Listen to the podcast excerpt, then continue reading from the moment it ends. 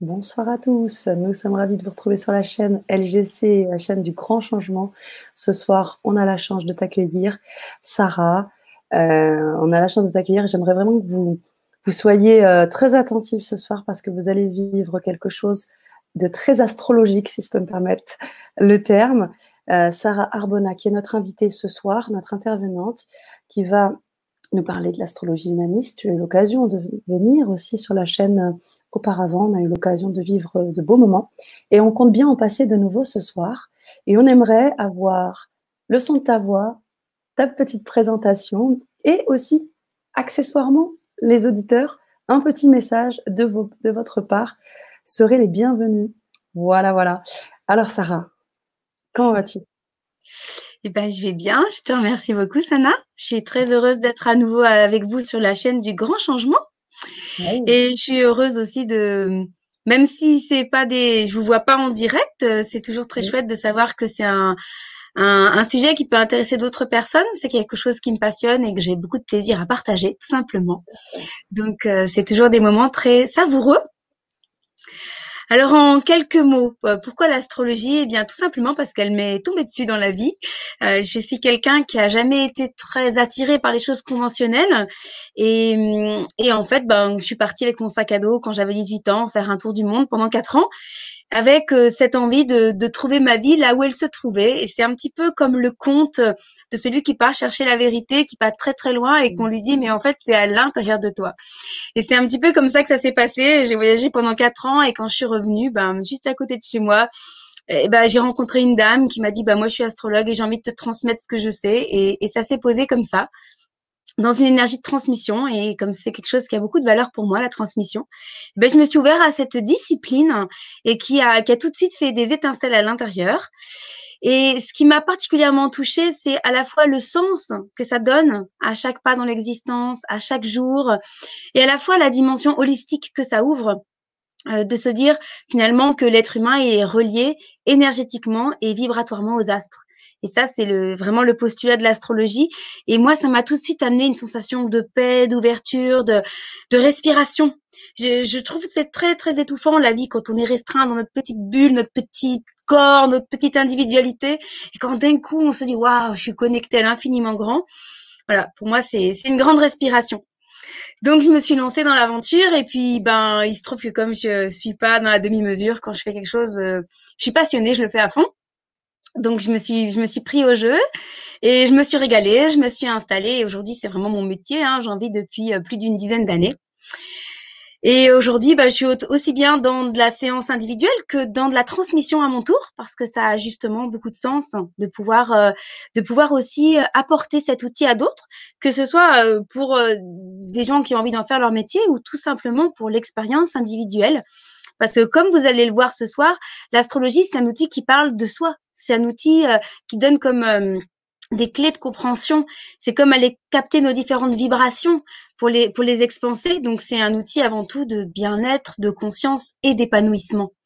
Voilà. Et elle se, elle se dit humaniste et vivante, l'astrologie que je pratique, parce qu'elle met l'humain au centre avec bienveillance. Donc, l'objectif, c'est, parce qu'il existe beaucoup d'astrologie, hein. Donc, c'est pas du tout de la voyance, de la prédiction ou des trucs enfermants. C'est au contraire, cette, cette grande respiration dont je vous ai parlé, c'est de la ressentir à l'intérieur. Donc, surtout pas de portes qui se ferment, plein de portes qui s'ouvrent dans la potentialité de se réaliser. Donc, c'est, c'est vaste, c'est vivant. Il y a, c'est pas parce qu'on fait un thème qu'on sait qui on est, absolument pas. On part en exploration de notre système de vie. Et c'est un petit peu au miroir du système solaire. Il y a le système solaire à l'extérieur et l'astrologie nous parle de notre système solaire intérieur, mais qui est totalement connecté avec celui de l'extérieur. L'infiniment grand et l'infiniment petit, connectés.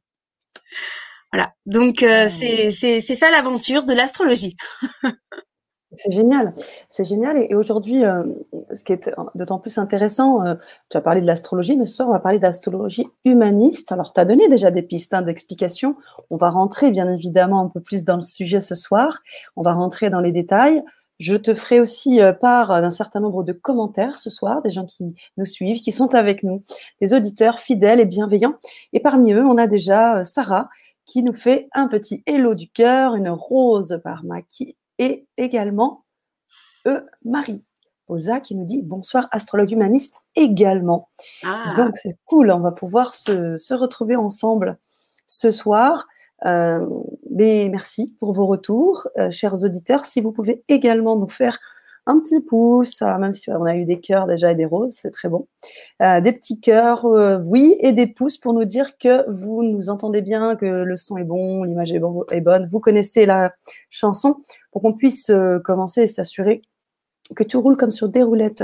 Alors, l'astrologie humaniste, bonsoir, nous dit également Mokenash, Joël, bonsoir, bonsoir, bonsoir. Alors, l'astrologie humaniste, pourquoi le mot humaniste, euh, Sarah ?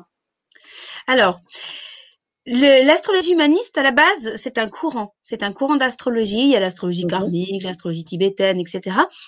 Moi, j'ai tendance à penser que chaque astrologue fait avec ce qu'il est, fait avec sa propre patte. Donc, il s'inspire d'un courant et puis il va avoir son unicité. Donc, astrologie humaniste, c'est un terme générique. S'il y a quelqu'un dans l'assemblée là qui fait de l'astrologie humaniste, elle a certainement sa patte et sa manière de le faire, parce que je suis persuadée que l'on fait ce que l'on est.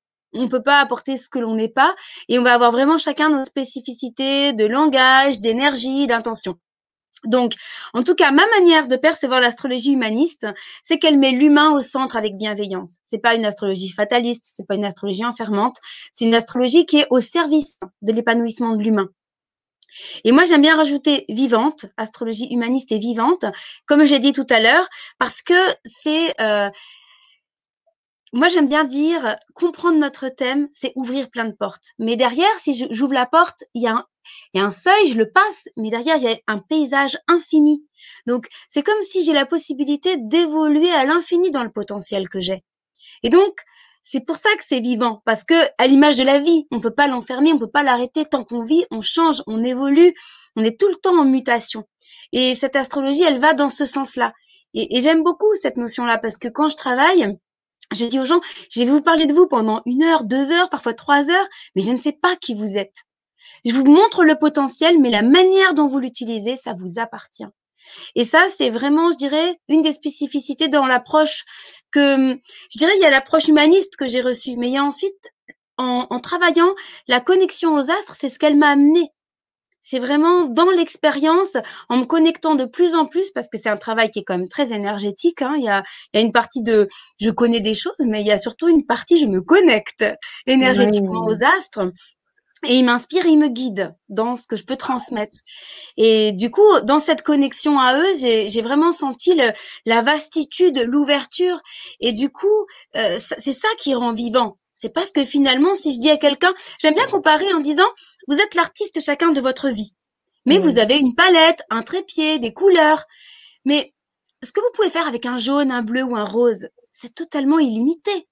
Les formes, les mélanges. Donc en fait, si vous comprenez vos fréquences de cohérence, si vous comprenez euh, vos couleurs, vous allez pouvoir les mettre sur votre peinture, sur votre toile. Mais l'expression que vous pouvez en faire est totalement illimitée. Et ça, c'est une approche qui change beaucoup de tout ce qu'on entend sur l'astrologie, parce que souvent, bon bah forcément, il faut un peu l'expliquer, mais le lion, c'est tac, tac, tac. La vierge, c'est tac, tac, tac. Tout est dans des cadres. Ouais. Alors, je comprends bien, ouais. Pour expliquer, il faut définir, donc je le comprends. Mais en même temps, à mon sens, c'est pas du tout le reflet de ce qui se passe. Pas du tout. Mmh. Voilà, donc c'est pour ça que, que je, je la sens vraiment très vivante, cette astrologie. Waouh. Et, et, ouais, et très humaniste. Et très humaniste, et je la vois, tu sais, un peu, on parle de, de, de patrimoine génétique, et là, on parlerait de potentiel astrologique, parce qu'on arrive, oui. en fait, avec des astres euh, qui oui. sont positionnés d'une certaine manière, donc un, un vrai vivier, comme tu disais, une vastitude, un potentiel, bah, dès la naissance, en fait. C'est ça. Avant, même. Est-ce oui. qu'avant, ça compte? Comment ça se passe, l'astrologie, pour les, les bébés, les enfants, les fœtus? Il y a, y a des... Il y en a aussi. Alors, Alors l'astrologie, on peut tout à fait la faire pour des enfants. Hein, moi, je fais souvent pour les enfants, pour les bébés. Alors, il y a, y a plusieurs possibilités. Ça peut être vraiment pour pour l'enfant lui-même. Alors là, évidemment, si c'est un bébé, c'est pas possible. Si c'est un enfant, les enfants, je fais des thèmes sous forme de jeu. Je leur fais une exploration dans leur ciel intérieur et on part avec des images pour qu'ils connectent aux différentes vibrations. Et sinon, ce qui se fait beaucoup, c'est pour les parents. Pour être des accompagnants bienveillants, comprendre les énergies qui composent l'enfant, euh, les, les, les... un thème, il va, il va révéler nos potentiels, il va montrer aussi nos points de difficulté. Mmh. Mais du coup, c'est jamais de se dire « Ah ben moi là, je suis coincée, j'ai un problème ». Pas du tout. Euh, les points de difficulté, ça nous montre par où on a besoin de passer pour évoluer. Donc, c'est pour ça que je disais c'est c'est humaniste et, et au-delà de ça, j'ai envie de dire c'est une astrologie fondamentalement positive. Parce que je suis quelqu'un qui porte la joie en moi. C'est comme ça. Je suis née avec. Je ne fais pas exprès. Ça se voit. Et, et quand je donne quelque chose pour quelqu'un, je, je, ça, ça, ça, ça me dépasserait de pouvoir lui amener quelque chose qui le plombe. L'objectif, c'est toujours d'amener de la joie, de la lumière et de l'enthousiasme à vivre sa propre vie. En montrant un champ des possibles qui est pff, vraiment... Euh, qui est inlassable de, de beauté. Et d'ailleurs, quand je fais un thème pour quelqu'un, c'est assez fascinant parce que je ressens toujours un, un très grand émerveillement devant la, la, la beauté de chaque énergie, du coup, de chaque vie. Et, et c'est, c'est intéressant, tu disais le potentiel astrologique. Pour moi, ça, ça vient mettre une chose, j'aime bien appeler ça la, la grande orchestration cosmique. Pourquoi est-ce qu'on est à tel moment? Pourquoi est-ce qu'on a tel thème? Pourquoi est-ce qu'on a telle énergie? Et en fait, j'ai l'impression que ça s'inscrit dans une beaucoup, beaucoup plus vaste conscience que nous, la conscience universelle, la conscience de l'univers. Et en fonction de notre histoire, de nos karmas, de nos chemins, de là où on en est dans notre vie, ben, on vient exactement au moment qui est juste pour notre âme, pour euh, la continuité de notre chemin d'évolution.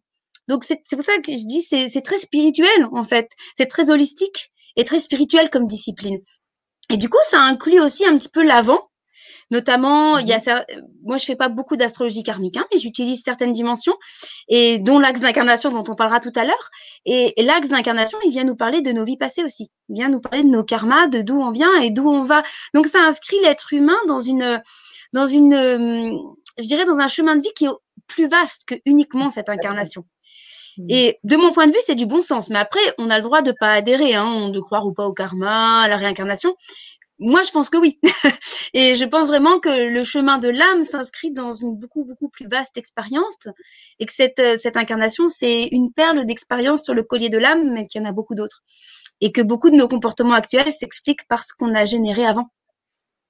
Et... Voilà. Mais dans cette astrologie, il y a vraiment toujours cette notion d'évolution. Et ça, c'est super mmh. important. Parce que sinon, euh, moi, j'ai entendu des gens hein, qui ont fait des consultations avec des astrologues et qui sont sortis, mais déprimés. Mmh. Il y a même quelqu'un qui m'a dit, je voulais me jeter sous un train. Pour, pour vous dire, c'est mmh. vraiment… Oui, mais parce que ça peut être très négatif et très enfermant. Et, et là, en fait, dans la manière que j'ai de travailler, c'est l'extrême inverse. C'est-à-dire que tout montre avec bienveillance le chemin, un chemin dans lequel il est possible d'évoluer. Donc, rien n'est figé. Et dans un thème, il y a toujours des énergies en fluidité, d'autres en difficulté, toujours. Et les énergies en difficulté sont juste là pour nous montrer comment évoluer, comment grandir. Donc, nos, plus, nos difficultés deviennent nos alliés pour s'épanouir. Donc, mmh. c'est fondamentalement positif. Je pourrais même dire ça, astrologie positive. C'est pour ça que, voilà, on pourrait s'amuser, mettre plein de mots. Hein. c'est ah, des mots. Oui, juste. Complètement. Mais c'était important quand même de préciser un petit peu ce... ce terme humaniste et on comprend beaucoup mieux. Euh, euh, Sarah, merci pour, ce, pour cette, ces explications.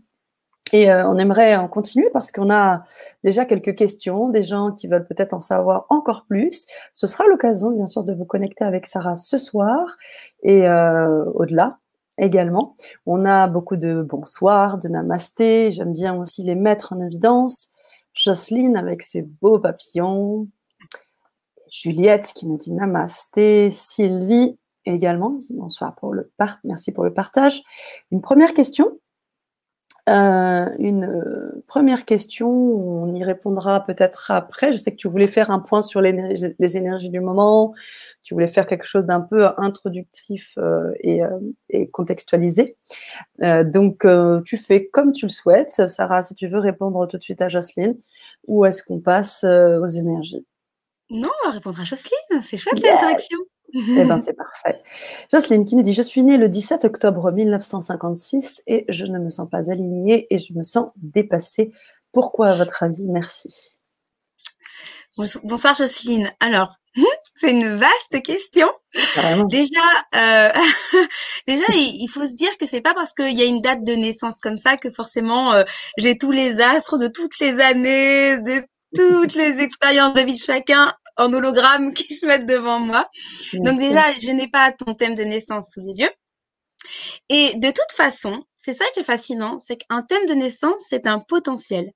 Et on peut le vivre de manière subie et ne pas être aligné ou épanoui dans sa mmh. vie, tout comme on peut faire un travail sur soi et cheminer vers un épanouissement et un alignement.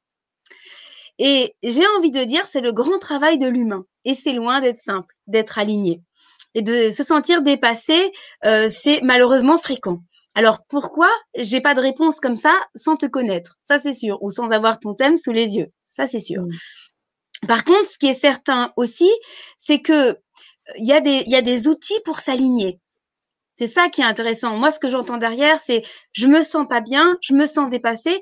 Eh bien, j'ai envie de te répondre, OK, qu'est-ce que tu mets en œuvre pour t'aider à aller mieux? Et là, tout est possible. Hein, mmh. Ça peut être de l'astrologie, mais ça peut être de la méditation, ça peut être un travail sur soi, ça peut être de la thérapie. Tout est possible. Mais pour moi, c'est juste le révélateur que tu ne te sens pas bien et que tu as besoin d'aide d'une manière ou d'une autre. Donc, comment est-ce que tu vas pouvoir, avec bienveillance, t'apporter cette aide en sachant que, sincèrement, d'être complètement aligné et de se sentir dépassé par rien, pas beaucoup de monde, hein. Mmh. C'est le grand challenge de l'existence, hein. Ça bouge tout le temps et, et on est, est dans une période qui n'est pas facile en plus, hein. Moi, je trouve. Ça, euh, tu vas nous en parler, hein, d'ailleurs. Mmh. Oui, voilà. Donc, je suis désolée de ne pas pouvoir te répondre davantage, mais il faudrait évidemment euh, un échange un peu plus poussé. Bien sûr. Et puis mmh. bon, je sais que après, on peut très bien rentrer dans des choses, comme tu disais, un peu plus casées. Je sais que tu sais, tu pourrais très bien hein, parler de euh, d'un certain nombre de choses déjà, mais qui seraient d'ordre très général. Et l'idée, c'est, comme tu le dis, c'est vraiment de t'adresser individuellement aux personnes le mieux possible. On vous invite à, à vous mettre en connexion et à rester avec nous ce soir, euh, Jocelyne. On, on répondra euh, peut-être d'une manière ou d'une autre à certaines de, de vos inquiétudes. Euh, Sarah va apporter des, des éclaircissements, va apporter des, ben, du contenu et vous allez pouvoir très certainement avoir quelques éléments de réponse. Et si, si ce n'est pas le cas, vous pourrez vous mettre aussi en connexion avec Sarah. Pourquoi pas pour un, terme, un thème personnalisé. Voilà, voilà. Alors, j'enchaîne sur les euh, posts. Euh, donc, euh, j'aime bien les mettre en évidence encore des questions euh, concernant les dates de naissance. Donc, on, on répondra après. On vous... On va dans un premier temps peut-être laisser la parole à Sarah. Je sais que tu voulais… Euh... Ah oui, on a une première question. Une autre question intéressante, Salem, qui nous dit « Bonsoir les gens, sommes-nous actuellement dans l'ère du poisson ?» Alors, euh, ça c'est une grande question. Tout le monde n'est pas très… Euh, tous les astrologues ne ouais. sont pas très raccords là-dessus. Euh, l'ère du, l'ère du Verseau est censée s'être, euh, avoir commencé ouais. à s'entamer, mais il y a des discours qui sont très variés. Euh, et donc oui, c'est un peu ça, c'est ça aussi entre le Poisson et le Verseau. Moi personnellement, je pense qu'on a commencé à rentrer dans l'ère du Verseau, mais euh, honnêtement là il y a, y a tout, toutes les théories, puis comme c'est quelque chose qui est très vaste, c'est une ère, c'est, il n'y a pas vraiment de recul puisqu'une ère c'est ouais. deux mille ans je crois de mémoire, donc euh, forcément on a, enfin moi j'ai, j'ai peu d'expérience ou de recul sur quelque chose d'aussi vaste. Bien après sûr. Ce qui est sûr, c'est qu'on entend beaucoup parler de l'ère du Verseau. Et qu'il y a vraiment besoin de… Le Verseau, il, il amène le nouveau, il ouvre, c'est, il ouvre le potentiel du nouveau. Donc, il est vraiment là pour réformer, ouvrir des nouveaux possibles. Et ce que je pense, c'est que l'humanité, elle a vraiment besoin de l'énergie du Verseau en ce moment. Et moi, j'ai la sensation que oui, on a commencé à rentrer dans l'ère du Verseau. Mais là, je, honnêtement… J'affirme rien. C'est sûr, c'est sûr. Alors, il y a Jocelyne qui te remercie, Sarah. Merci, Sarah. Je fais de mon mieux. Je pense que c'est nerveux et aussi de la fatigue accumulée. Merci. Pascal nous dit, bonsoir, ascendant Capricorne, troisième décan. Mais j'ai la maison un qui englobe aussi le Verseau et le Poisson.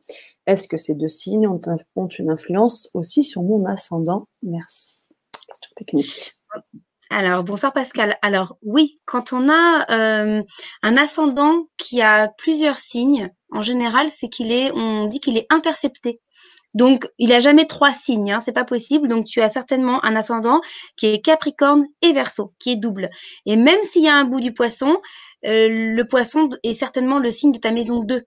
Donc, l'énergie Poisson va faire partie de ta maison deux.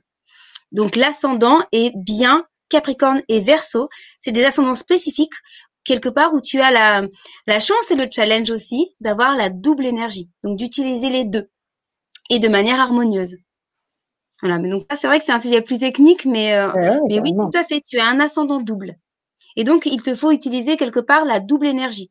Logiquement, ça se fait naturellement, mais ça peut aussi être un petit peu un sabotage, ça dépend. Il faut avoir la vision globale du thème pour être plus précis pour répondre. Mmh, mais tu as la richesse d'une double énergie. Mmh. Super. Euh, Maki qui nous dit euh, si on entame les questions pièges, astrologie tropicale ou sidérale? Encore des questions techniques. Non, mais oui, c'est technique, alors ça va peut-être pas intéresser tout le monde. Alors, c'est pas une question piège, hein. Euh, moi, je fais de l'astrologie tropicale. Je fais pas de l'astrologie sidérale, c'est pas mon créneau. Donc ça, c'est l'astrologie sidérale, c'est c'est qu'avec la précession des équinoxes, il y a l'axe de la Terre qui a changé, ça a décalé les signes du zodiaque et donc euh, ça a tout décalé. Donc ceux qui font de l'astrologie sidérale considèrent souvent que l'astrologie traditionnelle tropicale, elle est elle est désuète, elle est plus elle est plus juste en fait, tout mmh. simplement. Et au niveau astronomique, ce serait vrai a priori. Mais euh, l'expérience m'a montré que moi, je travaille toujours avec cette astrologie-là et que ça fonctionne très bien. Donc, je pense que c'est au-delà de, de la science. C'est vraiment une dimension énergétique qui fonctionne toujours. Et dans l'autre sens, j'ai eu la curiosité de, de faire des consultations en astrologie sidérale pour voir comment ça me résonnait et ça m'a mmh. pas du tout interpellée, ça m'a pas du tout parlé. Et j'ai fait le test avec deux, trois personnes proches de moi pour qu'elles aillent tester aussi et tout le monde a eu le même… Euh... Donc, je, je discrédite pas du tout l'astrologie sidérale et je suis sûre qu'il y a des gens merveilleux qui en font. Je dis juste que c'est pas mon créneau et que moi, je suis vraiment sur la tropicale et que ça fonctionne très bien. Yes, merci Sarah. D'autres questions, Maki, qui nous dit « J'ai une conjonction Vénus-Mars en bélier, maison onze, comment l'interprètes-tu » oh, décidément, on est sur des questions techniques tout de suite. Alors, je dirais toujours que pour interpréter, il faut la vue d'ensemble. Donc là, je peux parler quand même hein, de Vénus, Mars en bélier en maison, c'est pas de problème, je vais pouvoir te dire quelque chose. Mais en réalité, pour être vraiment cohérent, il faut l'ensemble. Déjà, il faut que je sache si c'est en aspect, en aspect avec quoi. Sinon, quelque part, j'ai pas l'ensemble du puzzle, donc je te dis un truc, mais qui peut être faussé parce que j'ai pas tout. Mais en gros, Mars et Vénus, s'ils sont en conjonction, ça veut dire qu'ils fonctionnent ensemble. Ils sont main dans la main. Vénus, c'est qu'est-ce que j'aime, et Mars, c'est qu'est-ce que j'agis, comment j'agis. Donc déjà, quand les deux sont en conjonction, il y a beaucoup plus de, de facilité en général à être en cohérence entre ce qu'on veut et ce qu'on fait. Donc ça favorise ça, ce qui est plutôt pratique, parce que c'est pas du tout toujours le cas dans un thème. Voilà. Après, Bélier, alors Bélier, c'est le signe de prédilection de Mars. Il est chez lui. Donc ça va donner certainement euh, que tu es quelqu'un qui peut être très impulsif, spontané. Quand tu désires un truc, tu passes à l'action. Le Bélier, il fonce, il est feu, tout feu, tout flamme, j'ai envie, j'y vais, je déclenche. Donc, tu, tu es certainement très impulsif et très instinctif dans tes désirs et aussi dans tes actes. Et c'est aussi le couple, hein, Vénus et Mars, donc ça peut se jouer dans ta sexualité aussi, entre autres, ou, ou dans tes désirs au sens large, mais même dans ta vie intime. Et après, la maison, c'est plutôt la maison de, du faire ensemble, des amitiés, des groupes. Euh, donc, tu es certainement quelqu'un qui a plaisir à, à t'impliquer avec d'autres. Et comme le bélier est assez meneur, ça peut être en prenant les, des directives, en créant une association, en, en, en amorçant l'énergie. Alors, évidemment, c'est pas obligatoire. Mais les énergies de base, si je devais les décrire, c'est comme ça que j'en parlerais. Waouh mmh. wow. Et on en apprend ce soir. Moi, j'en apprends énormément. J'adore. J'adore, j'adore, puis on en a d'autres. Hein. Alors, je ne sais pas, hein, tu, tu me dis, euh, Sarah, quand on, on enchaîne sur la suite, mais on a encore des questions un peu comme ça euh, sur, euh, sur les ascendants. Bah, peut-être que, euh, peut-être qu'on le fera à la fin pour que les ouais. auditeurs qui ont envie d'avoir le contenu l'aient et, euh, et qu'à la fin, on puisse répondre aux questions. Ça vous va ? Complètement, complètement, complètement. Parce que, du coup, là, on est vraiment sur de l'individuel et ça ne permet pas d'aller euh, dans ce que j'avais à partager à la ouais. Ça marche, pas de souci. Ok, alors ce soir, j'avais déjà envie de vous faire un, un point d'actualité astrologique parce que mmh. ça vient aussi euh, bah donner un sens à l'astrologie, de se dire tiens, ça peut aussi donner des clés de lecture de moi ou de ce que je suis, mais au-delà aussi d'une période, d'un moment et d'une énergie qui va du coup avoir un impact sur tous. Alors, l'astrologie mondiale, c'est très complexe, je vous le dis tout de suite, mmh. donc on va pas partir dans quelque chose de compliqué. Hein, je vais vous parler de certains aspects qui sont présents depuis quelques temps et qui sont le reflet d'une énergie qui est en travail pour chacun, tout simplement. Alors, on a déjà une euh, depuis depuis pas mal de, de temps vraiment. Hein, maintenant, euh, c'est des années. On a Jupiter, Pluton et Saturne qui sont tous les trois ensemble, côte à côte, en Capricorne. Alors déjà, ça, ça vient positionner que depuis un moment, l'humanité elle est quand même dans une phase de bilan. de bilan, de restructuration, de remise en question. Bon, quand on voit ce qui se passe dans le monde, hein, on voit bien qu'en effet, qu'on est quand même un petit peu au pied du mur. Donc, il y a quelque chose qui travaille collectivement et individuellement et qui invite aussi à, à faire péter ce qui va plus, à dire stop et à restructurer autrement. Euh, donc, ça invite beaucoup à… à c'est un bilan qui est lié aussi à reconnecter à l'essentiel. qu'est-ce qui est essentiel, qu'est-ce qui est important, qu'est-ce qui ne l'est pas. Donc, c'est quand même une période, je dirais, d'épuration, un petit peu pour tous. Alors ça, c'est depuis vraiment déjà longtemps. Mais ce que je voudrais dire, c'est que depuis le six octobre et jusqu'à aujourd'hui, donc on est, on est vraiment dans, dans cette période qui a travaillé là-dessus ces, ces temps-ci, c'est que c'était en plus au double carré de, euh, du soleil en balance et de Mars en bélier. Donc, ça a pu particulièrement, cette énergie de, de bilan, de nettoyage, de remise en question, ça a pu particulièrement nous travailler aussi sur qui je suis et qu'est-ce que je fais. Donc, je dirais que c'était une période, alors, vous l'avez senti consciemment ou pas, hein, mais c'est une période là qui nous travaillait sur finalement comment est-ce que je m'aligne avec ce que je suis, avec mes actes et avec le monde. Donc, ça a intensifié quelque part d'une certaine manière cette période de remise en question. Et ça pouvait aussi jouer sur ben comment je comment je, je ça, ça peut jouer du coup aussi sur l'individuel et le collectif. Il y a qu'est-ce qui est juste pour moi, qu'est-ce qui est juste avec les autres, qu'est-ce qui est juste vis-à-vis du monde, parce qu'on voit bien qu'il y a des choses qui vont pas. Comment ça peut aussi nous tirailler sur bah tiens, il y a plein de contraintes au niveau de la loi qui se posent, comment moi je réagis avec ça, parce que ça pouvait donner aussi une sensation de contradiction entre je suis plus libre de faire ce que je veux, tout est remis en question. Donc c'est, c'est, ça vient euh, travailler, je dirais, énergétiquement l'être humain pour qu'il se positionne dans qui je suis, qu'est-ce que je fais, mais fort de cette remise en question profonde. Donc, c'est pas juste euh, « je suis énervée, euh, je sais plus quoi faire, euh, désobéissance ou quoi », c'est « non, non, je fais un vrai bilan, j'en suis où ?» et du coup, j'assume en conscience ce que je suis et ce que je fais. Voilà, donc là, ça, ça c'était fort. Et en plus, ça se joue en même temps où il y a Vénus qui est opposée à Neptune. Alors ça, c'était du dix octobre jusqu'au vingt-six, mais on voit que c'est donc des dates qui sont très, très proches, avec un pic qui était le dix-huit, donc il y a quelques jours, hein, donc on est vraiment dedans. Et, et ça, ça pouvait aussi vraiment nous tirailler sur, euh, tout à l'heure j'ai dit sur qui je suis, qu'est-ce que je fais, et là ça nous tiraille sur qu'est-ce que je désire profondément, qu'est-ce qui m'appelle. Donc c'est comme si l'être humain, il est mis un petit peu dans la machine à laver pour se dire en fait, mais qui je suis, qu'est-ce que je fais, et qu'est-ce que je désire au plus profond de moi. Et pas forcément avec mon côté primaire, hein, ça peut être aussi avec mon cœur, avec euh, le plus profond de mon âme, qu'est-ce que je désire. Qu'est-ce qui fait vraiment sens aujourd'hui? Et quand les choses vont mal, l'actualité mondiale va quand même franchement mal, bah ça invite justement aussi hein, à se recentrer, à se dire bon euh, là en fait euh, moi dans tout ça, euh, qu'est-ce que je veux, qu'est-ce que je désire et, et, et qu'est-ce que j'apporte au monde aussi au travers de l'énergie que, que j'incarne et que j'assume.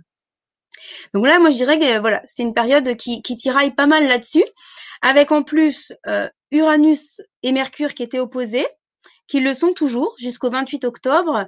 Et à partir de demain, le soleil qui sera également opposé à Uranus. Et du coup, ça, ça vient, je dirais que ça vient inviter à la liberté. Liberté de pensée, liberté d'expression et liberté d'affirmation.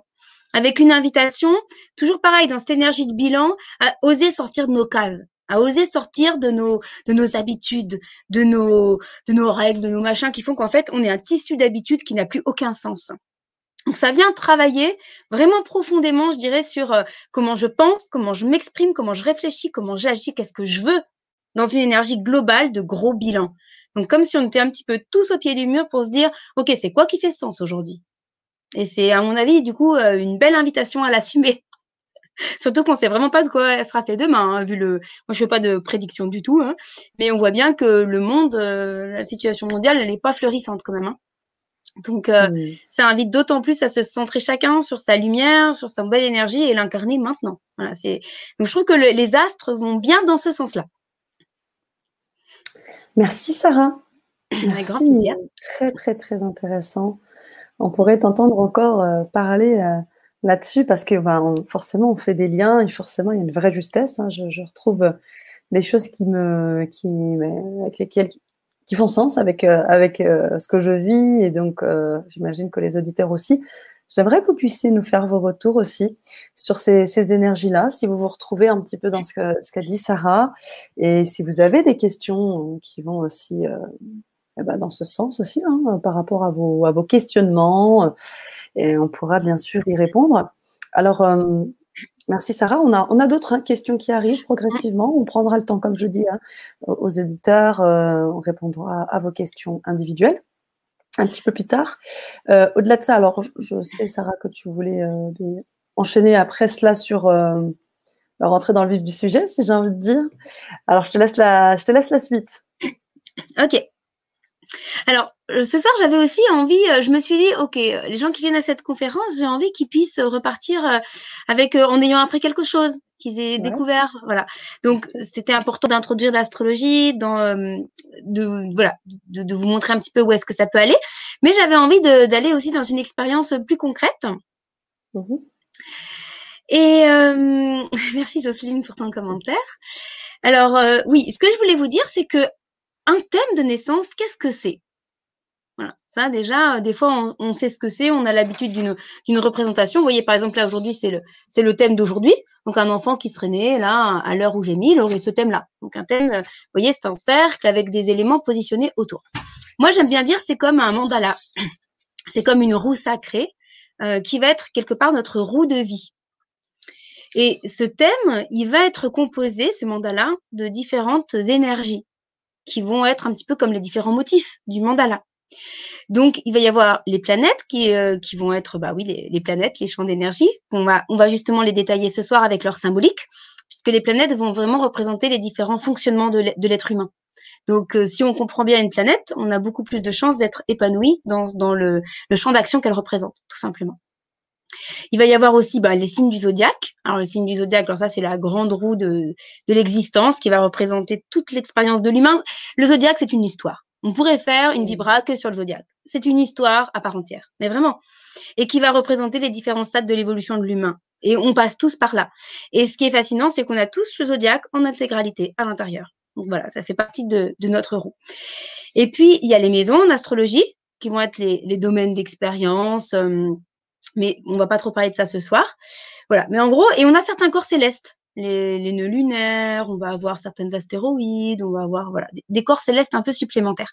Et toutes ces énergies réunies, c'est ça qui va former le mandala, avec chaque élément qui a une spécificité particulière. Et je dirais l'art de l'astrologue, c'est d'aller extraire les différents éléments du mandala pour les amener à la conscience et que la personne, elle puisse pas seulement les entendre, mais les utiliser. Et c'est ça qui est très différent. Et c'est ça que, que, que beaucoup de gens ne font pas, en fait, tout simplement, mais parce qu'on ne le, leur propose pas. Et moi, je trouve que c'est aussi, d'ailleurs, une des spécificités d'une astrologie vivante. C'est pas juste de l'entendre. C'est bien de l'entendre, hein, c'est déjà riche. Mais pour moi, le palier supérieur, c'est de l'intégrer. Et ce que j'aime quand j'accompagne les gens, c'est de les accompagner sur six séances ou plus pour leur dire, mais là, on, on, d'abord, je vous, vous présente, mais ensuite, on va en précis dans votre vie pour comprendre cette énergie, où est-ce qu'elle en est. Moi, je vous donne une énergie, mais vous, vous mettez votre curseur. Je la vis à un, à cent, à deux cents, à mille, à dix mille. Vous êtes tout dans l'expression de cette énergie. Et ça, c'est vous qui le savez. Moi, je le sais pas. Et comment est-ce que vous voulez faire évoluer cette énergie? Donc, c'est c'est vraiment un champ d'application concret, en fait. C'est ça qui est, qui est passionnant. C'est quand ça devient vraiment concret. C'est c'est comme un jeu de cartes, quoi. J'ai mon jeu de cartes de vie et je sais quand je sors l'as ou, le, ou, la, ou la dame ou le roi parce que je les connais et je les maîtrise quelque part. Pas de manière prétentieuse, mais j'ai la connaissance de comment jouer l'énergie. Ensuite, après, je me laisse aussi traverser. Il y a, c'est ce que je disais, c'est très très vaste. Si je comprends, moi je suis Soleil Lion. Si je comprends l'énergie du Lion, quand je vais jouer ma carte du Lion, bah, je sors le Lion. Et pourtant, je me, me fais surprendre par le Lion en même temps. C'est ça qui est génial. À la fois, je, je, je, je, j'utilise l'énergie que je capte, et à la fois, elle se renouvelle, elle se redécouvre constamment. Et il y a d'autres moments, imaginons, quand je fais une conférence, là, je préfère sortir l'énergie du lion. Le lion, c'est aller côté rayonnant, chaleureux, enthousiaste. Le lion, il est bienvenu. Mais il y a certaines situations où c'est beaucoup plus pertinent que je sorte ma carte du scorpion, ou ma carte du cancer, ou ma carte d'autre chose. Donc, c'est ça, c'est l'art de, c'est l'art de, de, de l'expression de soi. Et en fait, c'est pas, c'est pas jouer, hein, c'est-à-dire que c'est pas dans le sens de euh, j'ai appris des rôles et c'est des personnages. Pas du tout. Non, non. C'est vraiment, euh, c'est des champs vibratoires qui nous correspondent. Donc, quand on les comprend, en fait, c'est tellement une évidence. C'est comme si d'un coup, on a donné le déclic qui manquait. Je me rappelle, quand j'ai reçu mon thème, j'avais dix-huit ans. On me l'avait offert. Je connaissais rien à l'astrologie. Et, euh, et en fait, quand j'ai écouté, je me suis dit, oh, c'est fascinant, cette dame, elle sait mieux me décrire que je l'aurais fait moi-même. Parce que je me retrouvais vraiment dans ce qu'elle avait dit, mais sauf que j'aurais jamais été capable de le conscientiser et de le formuler. Mais du coup, une fois qu'on a saisi, c'est roue libre, hein, ça va tout seul. Voilà. Donc, je vois là, une question là, comment utiliser l'astro? Utiliser l'astro pour avancer, mais bien sûr. C'est ça. Ah oui, ah oui, ah, mais complètement, complètement. Et, et pour moi, on n'est jamais, on n'atteint pas le but, hein, à moins peut-être d'être un Bouddha, d'être euh, voilà, un, dans l'éveil parfait. Mais sinon, euh, on utilise l'astrologie pour avancer et on avance tout le temps. Mais parce que c'est le principe même de la vie. La vie s'arrête jamais. Et bien prétentieux celui qui dit qu'il est arrivé au but. C'est le principe même de l'évolution. Et, et c'est pour ça que c'est important pour moi d'insister sur le fait que c'est un outil qui est, qui est vivant et qui est vaste, parce que on pourrait se dire, ah bah ouais, une fois que j'ai entendu mon thème, eh ben, je m'ennuie dedans. Eh bien non. Moi, ça fait, ça fait quinze ans que, je, que j'explore mon thème et, je, et j'ai constamment des prises de conscience. Et c'est ce que je disais, au bout d'un moment, c'est même une forme de canalisation. Je, je, je, je, je canalise les vibrations qui me correspondent et elles me traversent et elles s'expriment en moi. Mais par exemple, sur le front sensible ou artistique ou intuitif, c'est totalement fascinant. Et ce que j'aime, c'est qu'à la fois, c'est hyper humble. Parce que jamais je pourrais dire, oh bah, c'est moi, là, j'ai tout compris avec le lion. Mais pas du tout. Cette énergie, les énergies qui me traversent ne m'appartiennent pas, en aucun mmh. cas. Et, et c'est ça que j'adore. C'est, c'est que ça met dans une connexion au cosmos, dans une dimension spirituelle et aussi d'humilité.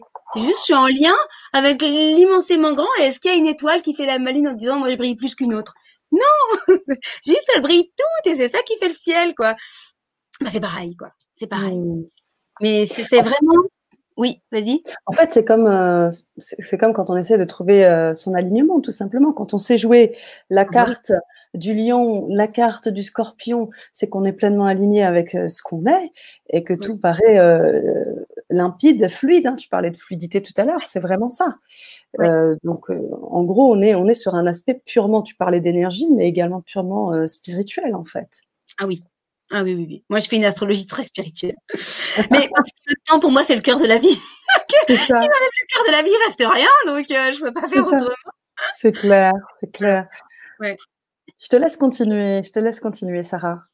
Donc, euh, bah, par rapport à ce que tu disais, oui, l'astrologie, elle aide à s'aligner, bien sûr. Et après, ça n'empêche pas que ça me semble une évidence que pour s'aligner, c'est, c'est aussi tout un chemin. Et moi, je, aujourd'hui, je... je Je double beaucoup l'astrologie de soins énergétiques. J'ai appris beaucoup de différents soins d'un maître spirituel qui s'appelle Lou Blanc. Et, et c'est vrai que c'est, c'est fascinant parce qu'en fait, quand, quand, quand, en fait, un thème, c'est exactement le reflet de la vie. Donc, dans un thème, on a toute notre histoire.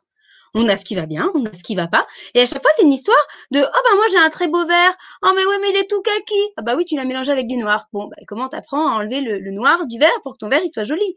Donc, c'est aussi tout le, toute l'expérience de notre cheminement. C'est pas parce qu'on a compris notre thème que ça y est, la vie est parfaite. Non, c'est, on est tout le temps dans l'évolution et le cheminement. Sans, sans oublier qu'on a nos karmas, nos énergies passées, nos trucs. Donc, on a souvent des nettoyages à faire. Et l'astrologie, à mon sens, elle met le curseur sur des endroits où c'est utile de nettoyer pour gagner du temps et être heureux, épanoui.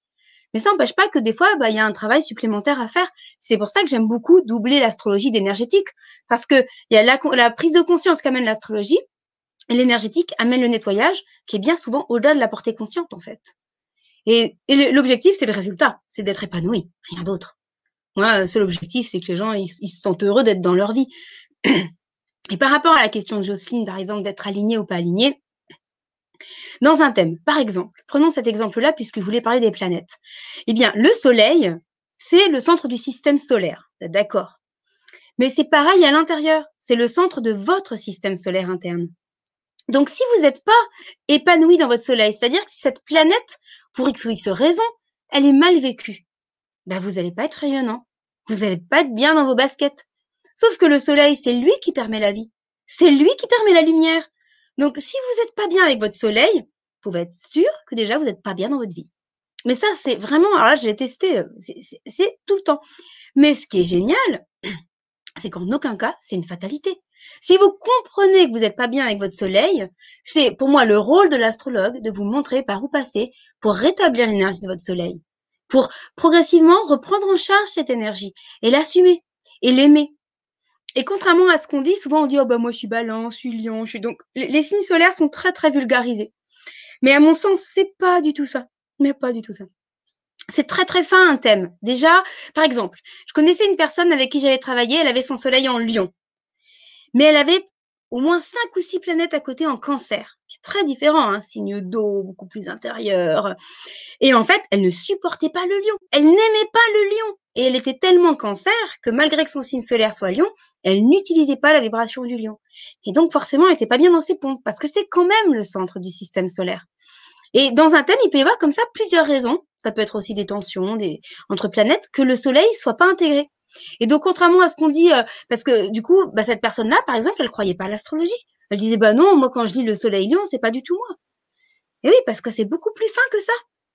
Et intégrer son signe solaire, c'est un vrai chemin de conscience. C'est pas, euh, c'est pas comme on lit dans les horoscopes ou dans les livres, on a mis quatre lignes sur le lion, la balance ou le verseau et on a compris qui on est. Mais, mais pas du tout. C'est très gros grain. Et j'irai même plus loin. En fait, le zodiaque, c'est un cercle et tous les signes fonctionnent par deux. En fait, ils ont leur opposé complémentaire. Et à mon sens, chaque signe est dans sa quintessence quand il a compris la réunification avec l'opposé complémentaire. Moi qui suis lion, je suis dans la quintessence du lion si j'ai réuni le lion et le verseau au centre. Mmh. Et c'est vrai pour chaque signe. Donc en fait, c'est beaucoup, beaucoup, beaucoup plus fin qu'on veut vous le faire croire. Et, et c'est le centre, c'est un des centres, à mon sens, en tout cas, de, avec cet outil. Hein, attention, c'est un outil parmi tant d'autres. Hein, ça ça se prétend pas être la vérité absolue, hein, heureusement d'ailleurs. Mais c'est quand même important de, de le préciser parce que... Hein moi, je trouve ça super important de le dire parce que et ça donne une grande liberté. C'est-à-dire que même si vous un jour vous faites un thème avec moi ou n'importe qui d'autre, si ça vous plaît pas, vous avez le droit de pas prendre. C'est pas une vérité. Voilà. Mm. C'est une grille de lecture, ouais. Un chemin pour aller vers soi, mais pas plus quoi. C'est ça, un chemin pour aller vers soi. Je trouve que ça, ça, ça me parle et j'ai envie de rebondir là-dessus parce que j'ai envie de te dire, ben, quand euh, quand tu n'arrives pas justement à à intégrer ce, ce soleil, comment, comment tu fais, Sarah? Qu'est-ce que tu proposes à ces personnes qui n'arrivent pas à intégrer leur soleil? Alors ça, c'est mes séances d'approfondissement ah que j'adore. Ok. Alors là, par contre, parce que quand je travaille, en général, je fais des enregistrements audio. Surtout pour un thème complet, parce qu'il y a beaucoup, beaucoup d'infos, donc c'est important que les gens, ils entendent.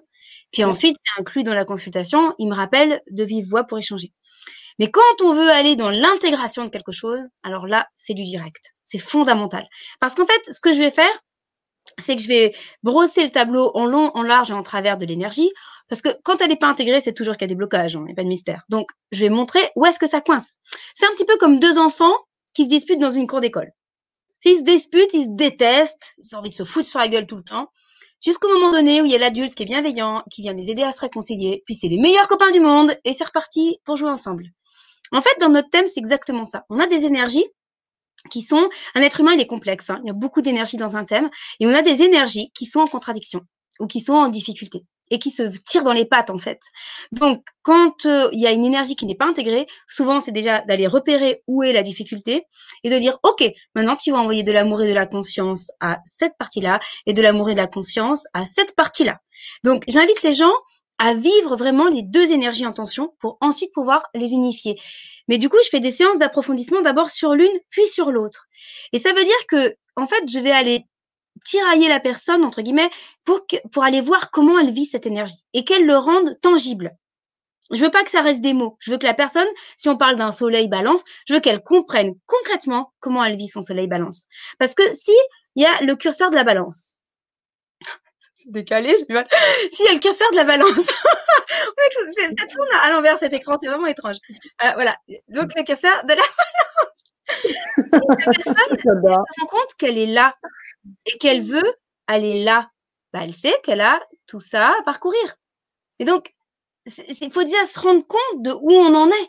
Donc ça, c'est fondamental. Donc, c'est vraiment un travail individuel, là, très poussé, hein, pour, pour, pour, pour montrer à la personne où elle est. Et ensuite, tout simplement, je donne des exercices d'intégration. Donc, je vais prendre un exemple. Si une personne, elle est timide, eh ben, je vais lui faire travailler son audace pour sortir de sa timidité. Et je vais avoir des séances toutes les semaines avec des objectifs d'une sé d'une séance à l'autre en disant, OK, maintenant, t'es allé où, quoi? Voilà. Mmh. Donc, c'est ça. Hein. Et je peux soutenir de soins énergétiques, bien sûr, parce que ça aide beaucoup à lever mmh. les blocages, toujours. Mais donc, c'est vraiment passer à l'action. En fait, l'intégration, il n'y a pas de mystère, c'est passer à l'action. Mmh. Ah ouais. Quelle que soit la planète concernée, c'est je passe à l'action. Mmh. Donc, je comprends le champ d'action de cette, euh, cette planète et je la mets en expression, quelque part. Et quand on a tout le thème, ça peut sembler complexe parce qu'il y en a beaucoup, mais quand on n'en prend qu'une seule et qu'on travaille dessus, c'est pas complexe puisqu'il n'y en a qu'une. Il faut juste mmh. se concentrer dessus. Mais Puis moi, je lâche pas le morceau, hein, donc... Euh... oui, mais... ah, personne elle a compris ce que c'était. ouais, surtout, si tu mets, surtout si tu mets ton lion là-dedans, c'est fini, là. Hein ah, moi, je mets le scorpion aussi, hein, le scorpion. C'est l'heure du scorpion, c'est ce que j'allais ah, dire aussi. Bah ouais, parce génial. Que ça confronte un peu. Faut aller ch... Quand il y a une difficulté, il faut aller chercher la confrontation. Et euh, c'est important, parce que sinon, bah, c'est ça. Ouais, ouais. Génial. Génial. Alors, je te mets deux, trois posts très ouais. sympas. Euh, J'adore la bienveillance de nos chers auditeurs. Harmonie qui nous dit Sarah, la pétillante, et Sana, la douce. Ah, merci, Harmonie, vous êtes adorable. Euh, Jocelyne qui nous dit aussi, j'ai toujours cru et ressenti l'astrologie. Ça, c'est important aussi. Hein, oui, et... tout à fait, Jocelyne. C'est très intéressant parce qu'en effet, c'est de l'ordre du ressenti. Je suis mmh. tout à fait d'accord avec toi. C'est vibratoire. Donc, euh, bien sûr, la tête, elle peut comprendre. Et en réalité, euh, c'est pas la tête qui va comprendre grand-chose. C'est la vibration. Et d'ailleurs, je transmets l'astrologie aujourd'hui. J'en parlerai un petit peu à la fin. Et les, les, la manière dont je transmets les cours d'astrologie, c'est par l'art, l'intuitif, la méditation, le sensoriel. Et je dis le mental et l'apprentissage, allez, c'est vingt pour cent. Mais quatre-vingts pour cent, mmh. c'est le ressenti. C'est juste mettre le branchement. Allez, on connecte et on se laisse recevoir. Donc oui, je suis tout à fait d'accord avec toi. C'est du ressenti, vraiment. Ah bah Jocelyne te répond également. Merci Sarah de vos explications qui me déboulent beaucoup. Qui te déboulent eh oui. Je mets dans la pente et tu roules.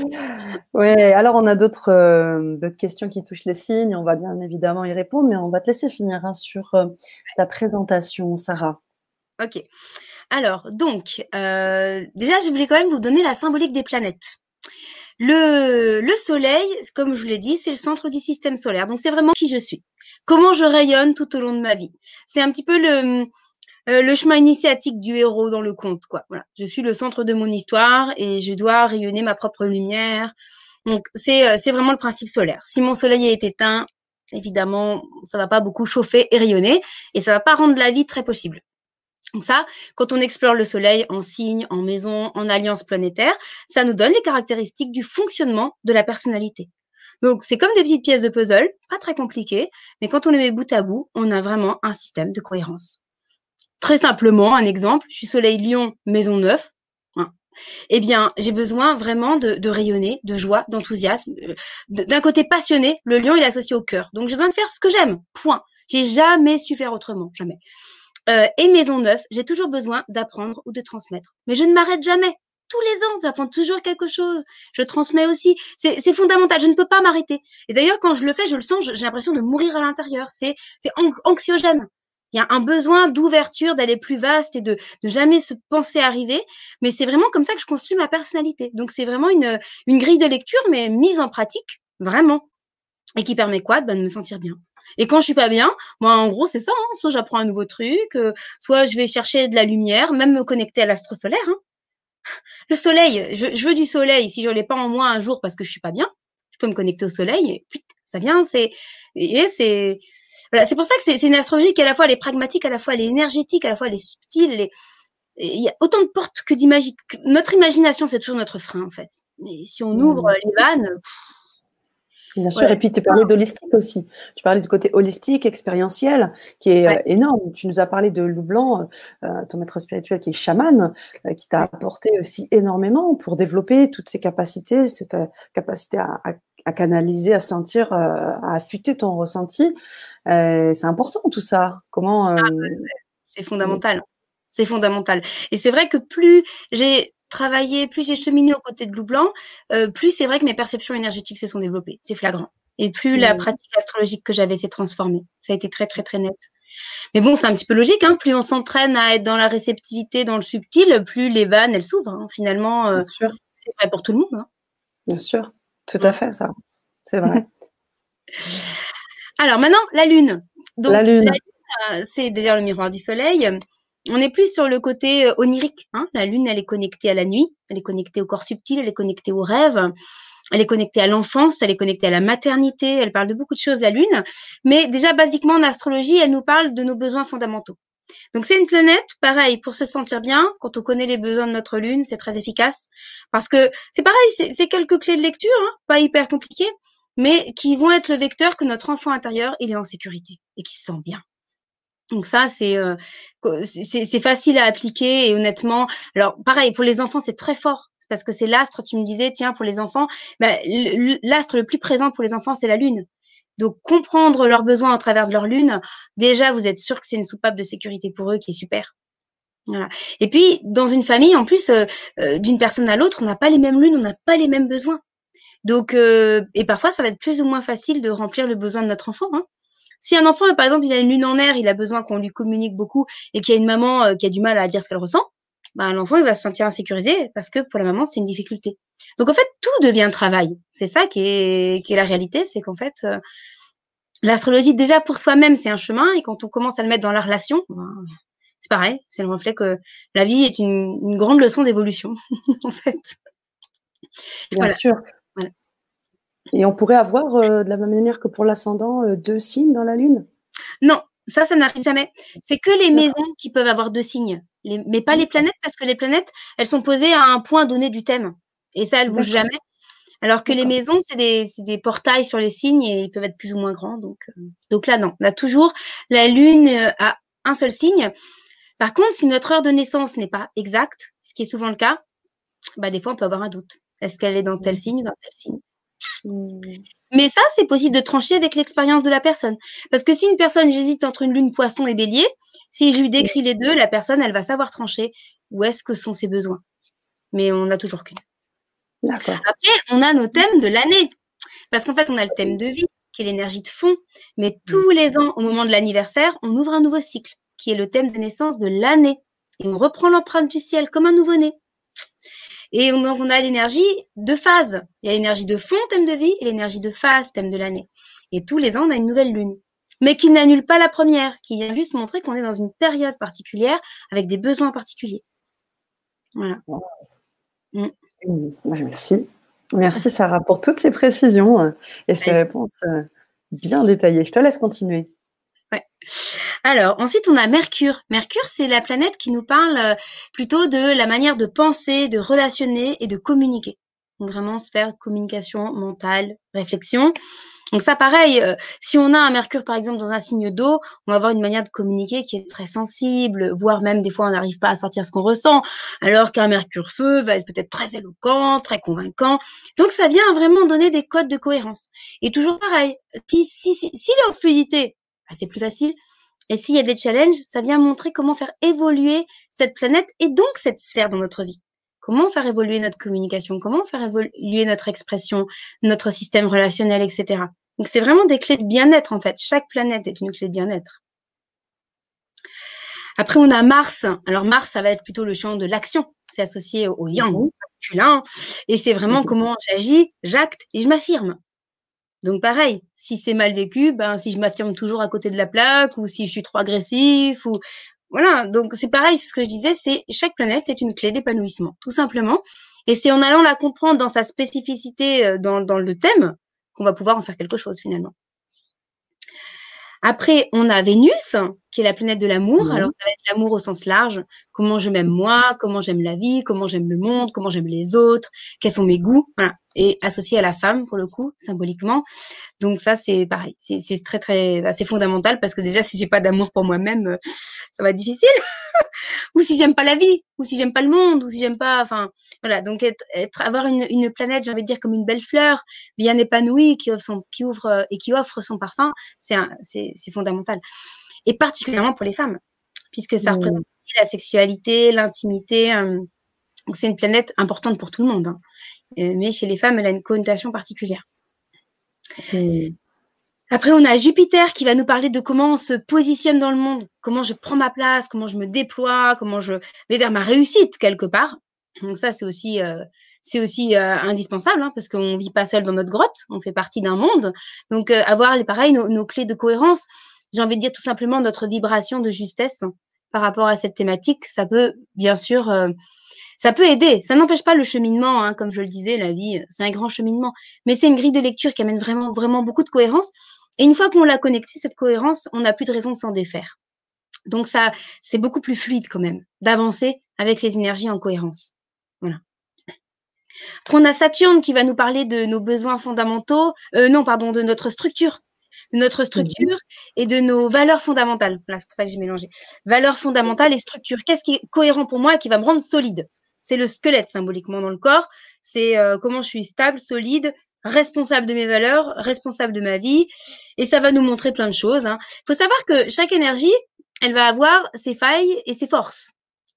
Voilà. Et donc, à l'extrême, ça peut être aussi nos carcans, nos limitations, nos peurs. Et bien vécu, c'est notre ossature, notre puissance intérieure, notre alignement. Je suis structurée, je suis solide. Si on n'a pas de structure, si on n'a pas de squelette, on marche même pas, on s'écroule. Donc, c'est c'est une, c'est une planète euh, qui vient nous confronter, hein, qui vient nettoyer, l'associer aussi au karma, elle vient faire du bilan, du nettoyage. Mais à mon sens, elle vient aussi nous dire d'être structurée et responsable. Qu'elle a une grande force. Moi qui ai horreur des gens qui sont... Euh, j'ai horreur de la lâcheté, de, j'ai horreur des gens qui, qui, qui prennent pas leurs responsabilités. J'aime pas ça. Parce que moi, j'ai un Saturne qui est très fort. Et, et du coup, c'est une planète que j'aime, même si elle fait souvent peur, traditionnellement, parce que pour moi, elle donne de la cohérence. Quelqu'un, si on peut compter sur lui, on peut compter sur lui. On sait qu'il a des valeurs, il va pas faire n'importe quoi. Parce que ça tu as Saturne en quoi, toi? Moi, j'ai un Saturne en Scorpion, mais il est sur l'ascendant. Donc, si tu veux, c'est vraiment, euh, à peine je vais vers la vie, je pose mon Saturne, quoi. Donc, je suis pas rigide du tout.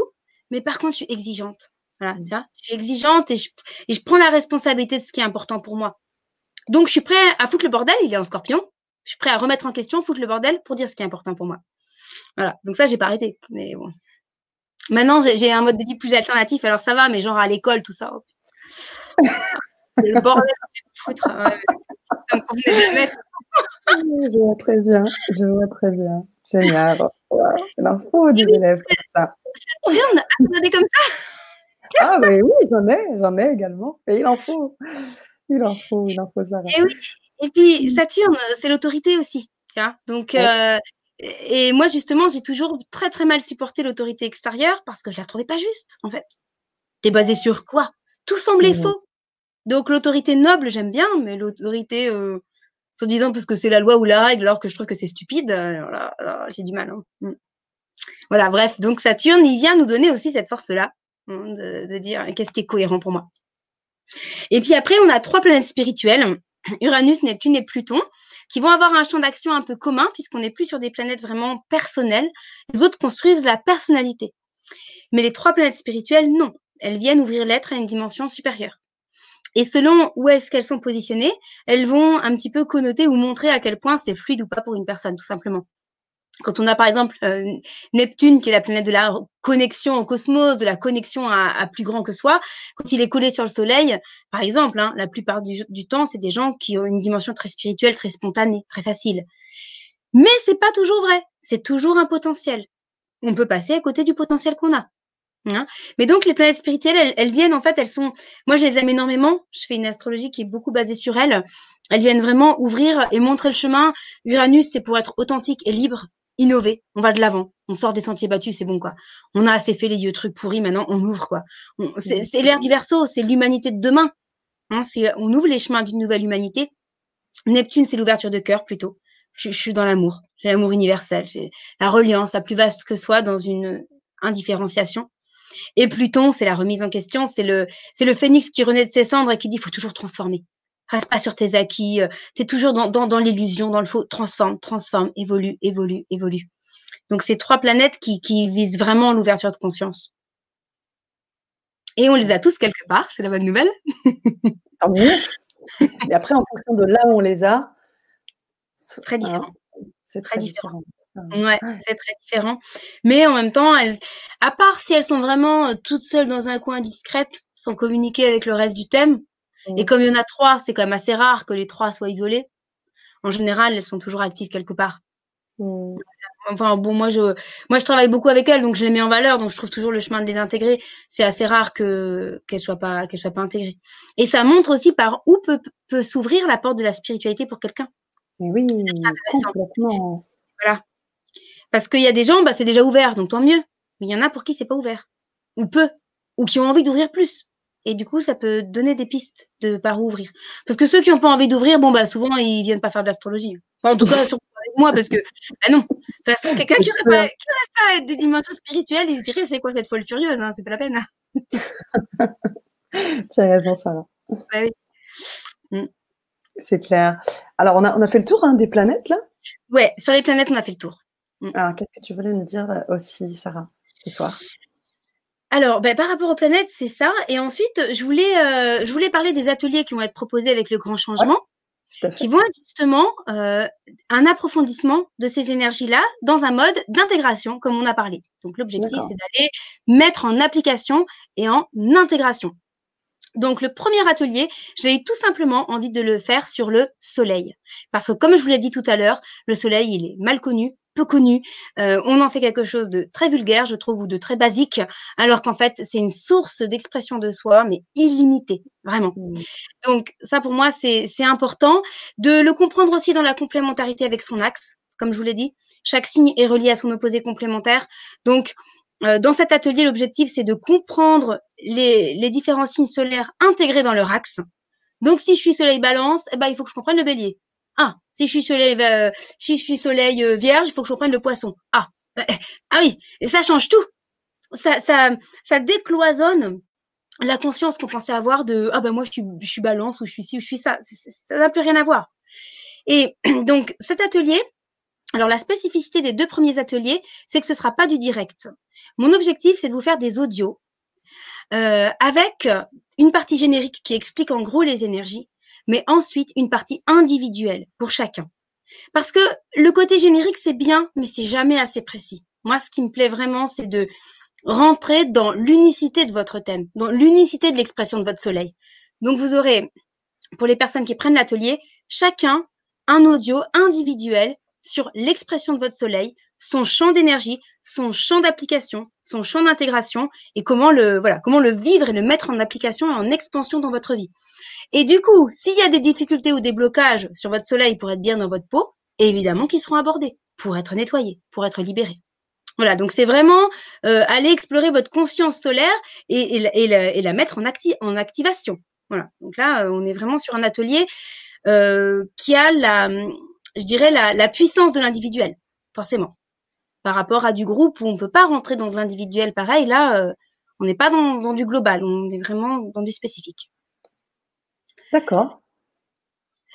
Et sur le deuxième atelier, alors, ce sera la même formule, une partie avec des audios qui vont s'adresser sur euh, à tous, pour le côté euh, explication générale, et puis des audios individuels, précis, mais cette fois sur quelque chose qu'on n'a pas beaucoup abordé, sur l'axe d'incarnation karmique. Alors, pourquoi l'axe d'incarnation karmique? C'est ce qu'on appelle aussi les nœuds lunaires, et c'est une dimension qui est très importante dans le thème, parce que comme son nom l'indique, c'est notre axe d'incarnation. Donc, ça vient nous donner une direction de cohérence qui est un sine qua non pour être bien. Donc, quelque part, j'ai choisi deux points du thème qui sont cruciaux, le soleil et l'axe d'incarnation. Et je sais qu'en plus, euh, le côté euh, euh, incarna- euh, astrologie karmique, souvent, ça intéresse beaucoup. Moi, je suis pas une grande spécialiste de l'astrologie karmique, mais par contre, l'axe d'incarnation, je l'aime énormément. Et je le fais, par contre, d'une manière humaniste, bienveillante et vivante. C'est pas du tout euh, comme certaines astrologies karmiques, je le précise. Hein. Mais par contre, ça donne vraiment une direction. Ça se joue à nouveau sur ces axes de complémentarité du zodiaque. Hum. Si ça nettoie le bélier, bah, ça va vers la balance. Euh, voilà, donc il y a toujours ces axes qui vont se retrouver, qui auront déjà été abordés au premier euh, atelier, donc ce sera plus facile. Et, euh, et l'objectif, c'est de rentrer dans, pareil, dans l'unicité de votre axe d'incarnation. Alors, il y a le côté générique, ah, j'ai mon nœud nord en Sagittaire, oui, mais sauf qu'il est comment ton nœud? Il touche quoi? Est-ce qu'il touche une planète? Il est où? Donc, on est vraiment dans, dans des audios qui vont être à nouveau individuels pour avoir un, un outil vraiment quotidien pour, euh, pour des directions principales de votre thème. Le soleil et votre axe d'incarnation. Et l'axe d'incarnation, il vient à la fois montrer où on va et ce qu'on nettoie. Donc, il montre aussi un point de nettoyage et de transformation dans le thème qui évite de tourner en rond dans les vieux schémas. Voilà, donc ça, je trouvais que c'était euh, particulièrement pertinent de partir sur ces deux outils-là. Voilà, et puis le, le… Oui oh, je disais que c'était très bien, c'était… Euh... en cohérence euh, aussi avec les besoins, je trouve, de... actuels, en fait. Hein. Ah bah oui. Dit, en fait. Ouais. Oui, puis c'est vrai que c'est des points qui sont tellement clés du thème que, je veux dire, même si on n'a pas envie de faire son thème complet, déjà, on a ces deux points-là, on n'a pas perdu son temps. Enfin, de mon point de vue, hein, c'est, c'est des points qui sont vraiment clés, quoi. Voilà. Des, ouais. des, des directions de cohérence qui sont fondamentales, quoi. Mmh. Et puis, le troisième atelier, ben, pour moi, c'est quand même important de pouvoir avoir vos retours, vos questions. Euh, donc, quelque part, les deux premiers ateliers, vous avez vos audios, vous êtes en autonomie dans l'écoute. Mais le troisième, l'objectif, c'est qu'on soit en direct. Et j'ai demandé à Sana, elle était d'accord pour qu'on fasse carrément une, une visioconférence par Zoom pour que je puisse vous voir, vous entendre et pas juste avoir un chat parce que moi, je préfère l'interaction. Et du coup, ça permet que ben, s'il y a des choses qui n'ont pas été comprises ou s'il y a des choses que vous avez envie d'aller plus loin, de poser vos questions, on a un vrai temps ensemble, un atelier entier qui est pour euh, intégrer et, et descendre ensemble dans cette exploration au travers de, de vos expériences hein, que vous aurez fait dans les deux premiers ateliers. Voilà. Génial. Génial. Euh, vous aurez d'ailleurs euh, donc euh, par la suite, hein, une fois que vous procurez les ateliers, vous verrez que des liens vont apparaître, mais euh, ne, ne faites pas attention à ces liens-là. On va vous donner euh, tout simplement quand vous allez acheter euh, euh, les ateliers, vous allez ensuite euh, être dirigé. Hein, on vous enverra un mail avec euh, bien évidemment les coordonnées euh, de Sarah et vous allez pouvoir recevoir et communiquer euh, de cette manière les audios pour les différents ateliers, deux premiers ateliers. Pour le troisième, eh bien, vous aurez déjà eu la connexion. Vous aurez ensuite le lien Zoom qui sera mis euh, dans, euh, qui vous sera envoyé, euh, donc que vous, que vous recevrez ou que vous aurez déjà une fois que vous aurez acheté. Voilà un petit peu la, les précisions.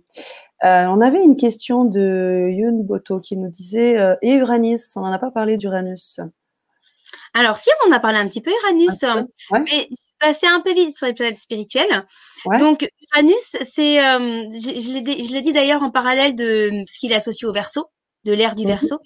Et Uranus, c'est celui qui ouvre les consciences. C'est le verseur d'eau, même si c'est un signe d'air, qui verse l'eau sur le chakra coronal et qui ouvre mmh. les consciences. Donc, c'est vraiment Uranus, moi, je l'aime énormément. C'est le symbole du renouveau. Nouveau, on sort des anciens schémas, on sort des sentiers battus et on va vers du nouveau, mais dans une dimension qui est spirituelle, universelle, fraternelle. C'est vraiment euh, euh, l'humanité en évolution. C'est vraiment, euh, comment je vais dire ça? Oui, on sort des vieux schémas, en fait, tout simplement, et on innove. J'aime bien comparer souvent à, à la baguette fée dans, dans Cendrillon, la marraine. Il y a, il y a Cendrillon qui pleure au bord du puits, qui dit « Ah, oh, j'irai pas au bal !» Et la marraine, elle arrive, elle dit « Mais qu'est-ce que tu racontes ?» Pouf, un coup de baguette magique et c'est reparti. Et Uranus, il est comme ça. Il est très soudain, il est très… Mmh. Voilà, on s'y attend pas, il y a un truc qui passe et pouf, c'est le renouveau. Et il peut y avoir un côté gé génial avec Uranus. C'est vraiment euh, « J'innove ». Et c'est aussi lié à l'authenticité. Je suis libre, authentique, je me libère de mes anciens schémas pour assumer ce que je suis. Sauf que, il est très altruiste. C'est pas juste ce que je suis, moi, moi, moi. C'est non, mmh. je suis porteur d'une innovation, mais que je mets au service de tous. Voilà. Donc, il y, y a quelque chose de très, très universel, très fraternel. Et en même temps, c'est vraiment celui qui sort des sentiers battus et qui innove. C'est les avant-gardistes. Hein. Voilà, on peut mmh. dire comme ça. Les avant-gardistes. Ah ouais. Ouais. Ah ouais. Tout à fait. Mmh. Waouh. Bon voilà, on a pu, on a pu étayer encore un petit peu plus sur Uranus. Merci Sarah. Est-ce que vous avez des questions concernant les ateliers, chers auditeurs, avant qu'on passe à la série de questions qui étaient préalablement, qui ont été posées préalablement dans le chat euh, sur les ateliers, donc euh, deux ateliers audio, hein, c'est ce que tu disais, où vous allez pouvoir avoir quelque chose de personnalisé. Donc on regarde votre date de naissance, de votre thème. Donc c'est un vrai gros travail que tu proposes pour chacun des des auditeurs qui, seront, euh, qui auront pris tes, tes ateliers et dans un troisième temps, la possibilité d'être en connexion, dans un troisième atelier, en connexion euh, ben, avec la voix et l'image à travers un lien Zoom que vous recevrez euh, dans, dans un autre temps. Voilà. D'ailleurs, une petite précision oui en t'entendant, ça me vient. Pour les personnes qui souhaitent prendre l'atelier, et comme c'est un travail qui est individuel, il faut fondamentalement oui. vos coordonnées de naissance, c'est-à-dire lieu, date et heure précise. J'insiste. D'accord. L'heure n'est pas précise, ça fait des ouais. erreurs.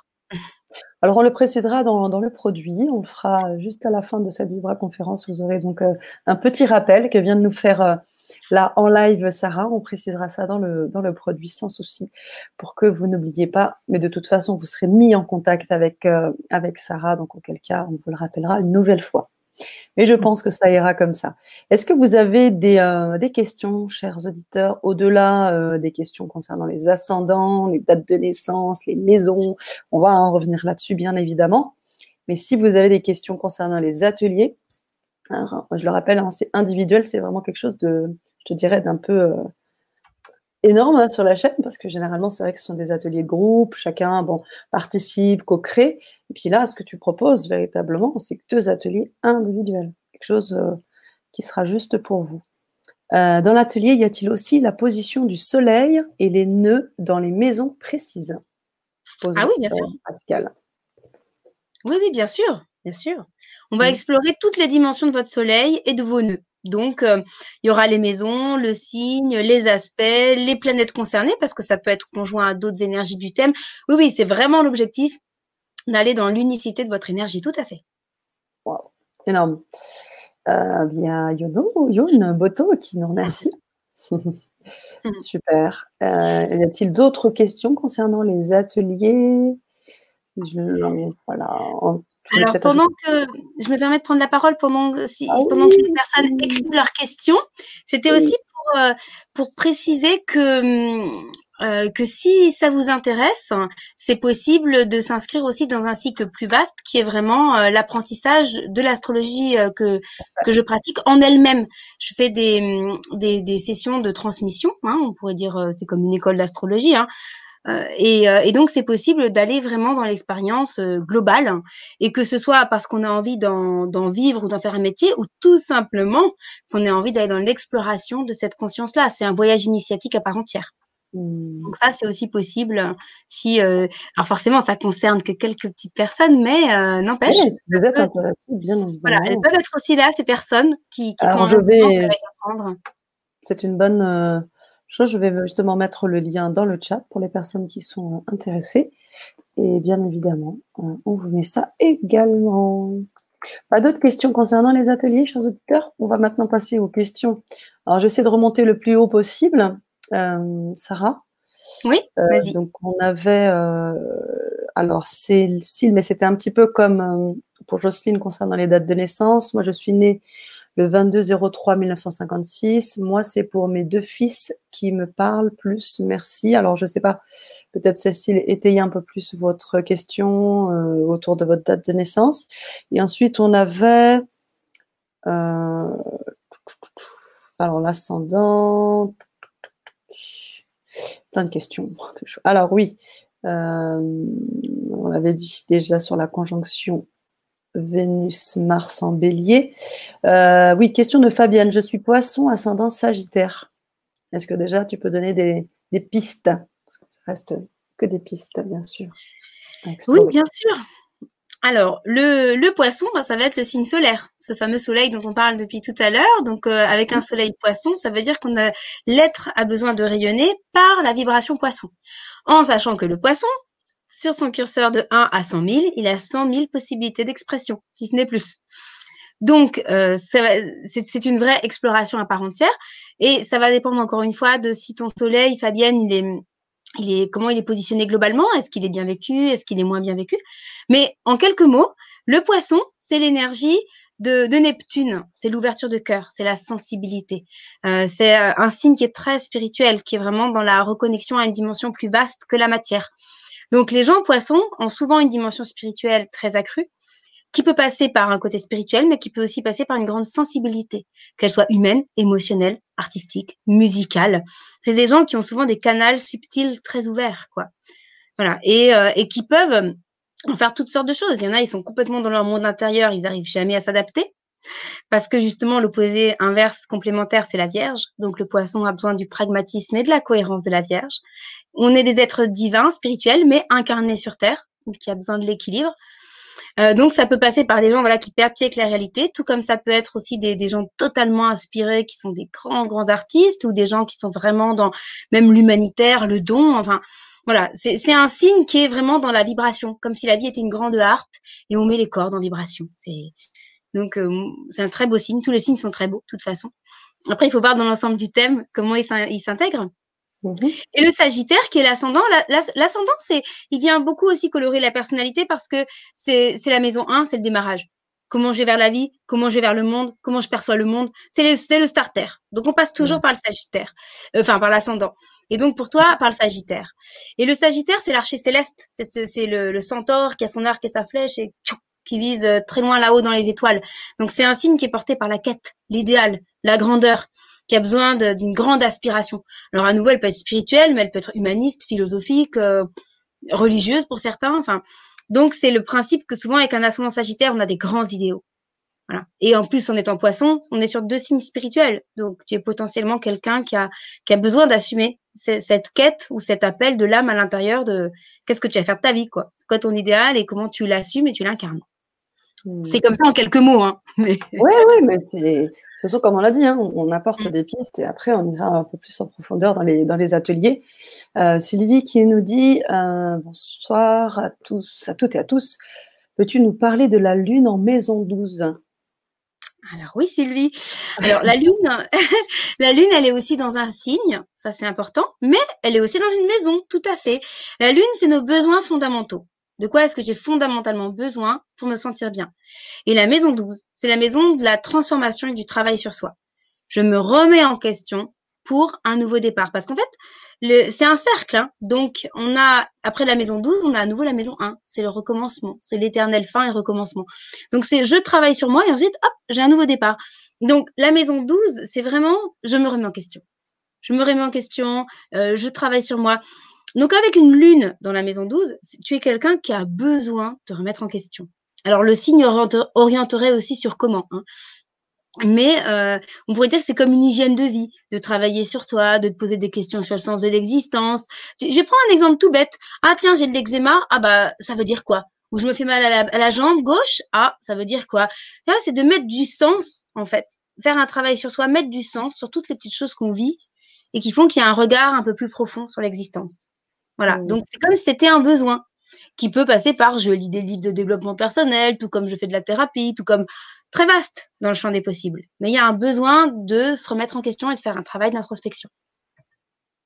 Waouh, pas mal.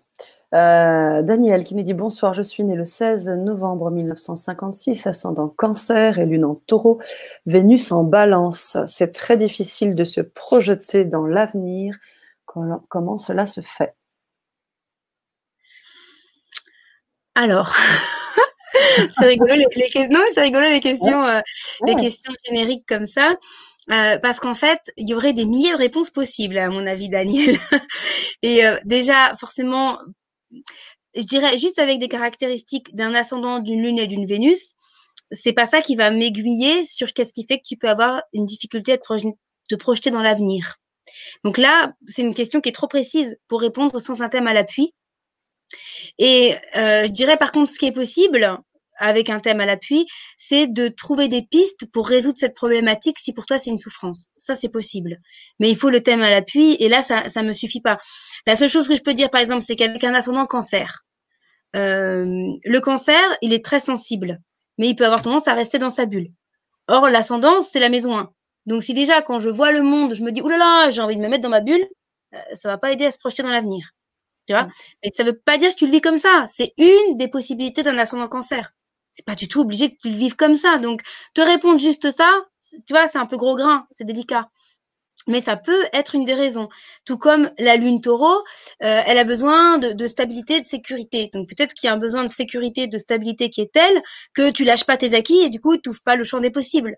Tu vois, mais ça restera une réponse gros grain par rapport... Euh, Vénus balance, il y a un risque de pas vraiment savoir ce que tu veux et d'hésiter. Et du coup, bah, ça peut se dire, ah bah mince, du coup, je me projette pas dans l'avenir. Mais tu vois, ça reste des réponses qui sont pas fines et qui, pour t'aider, auraient besoin de quelque chose de plus approfondi. Parce que là, ça peut pas être une aide d'entendre ça. Mmh. Voilà. Mmh. Wow. Super. Euh, Jocelyne qui nous dit, je suis balance ascendant Sagittaire, quoi en dire? Bah alors, l'ascendant Sagittaire, on l'a dit tout à l'heure, c'est ouais. le point de départ, besoin de la quête, de l'idéal, mmh. Voilà, voir en grand et d'assumer cet idéal pour aller au-devant de la vie portée par cet idéal.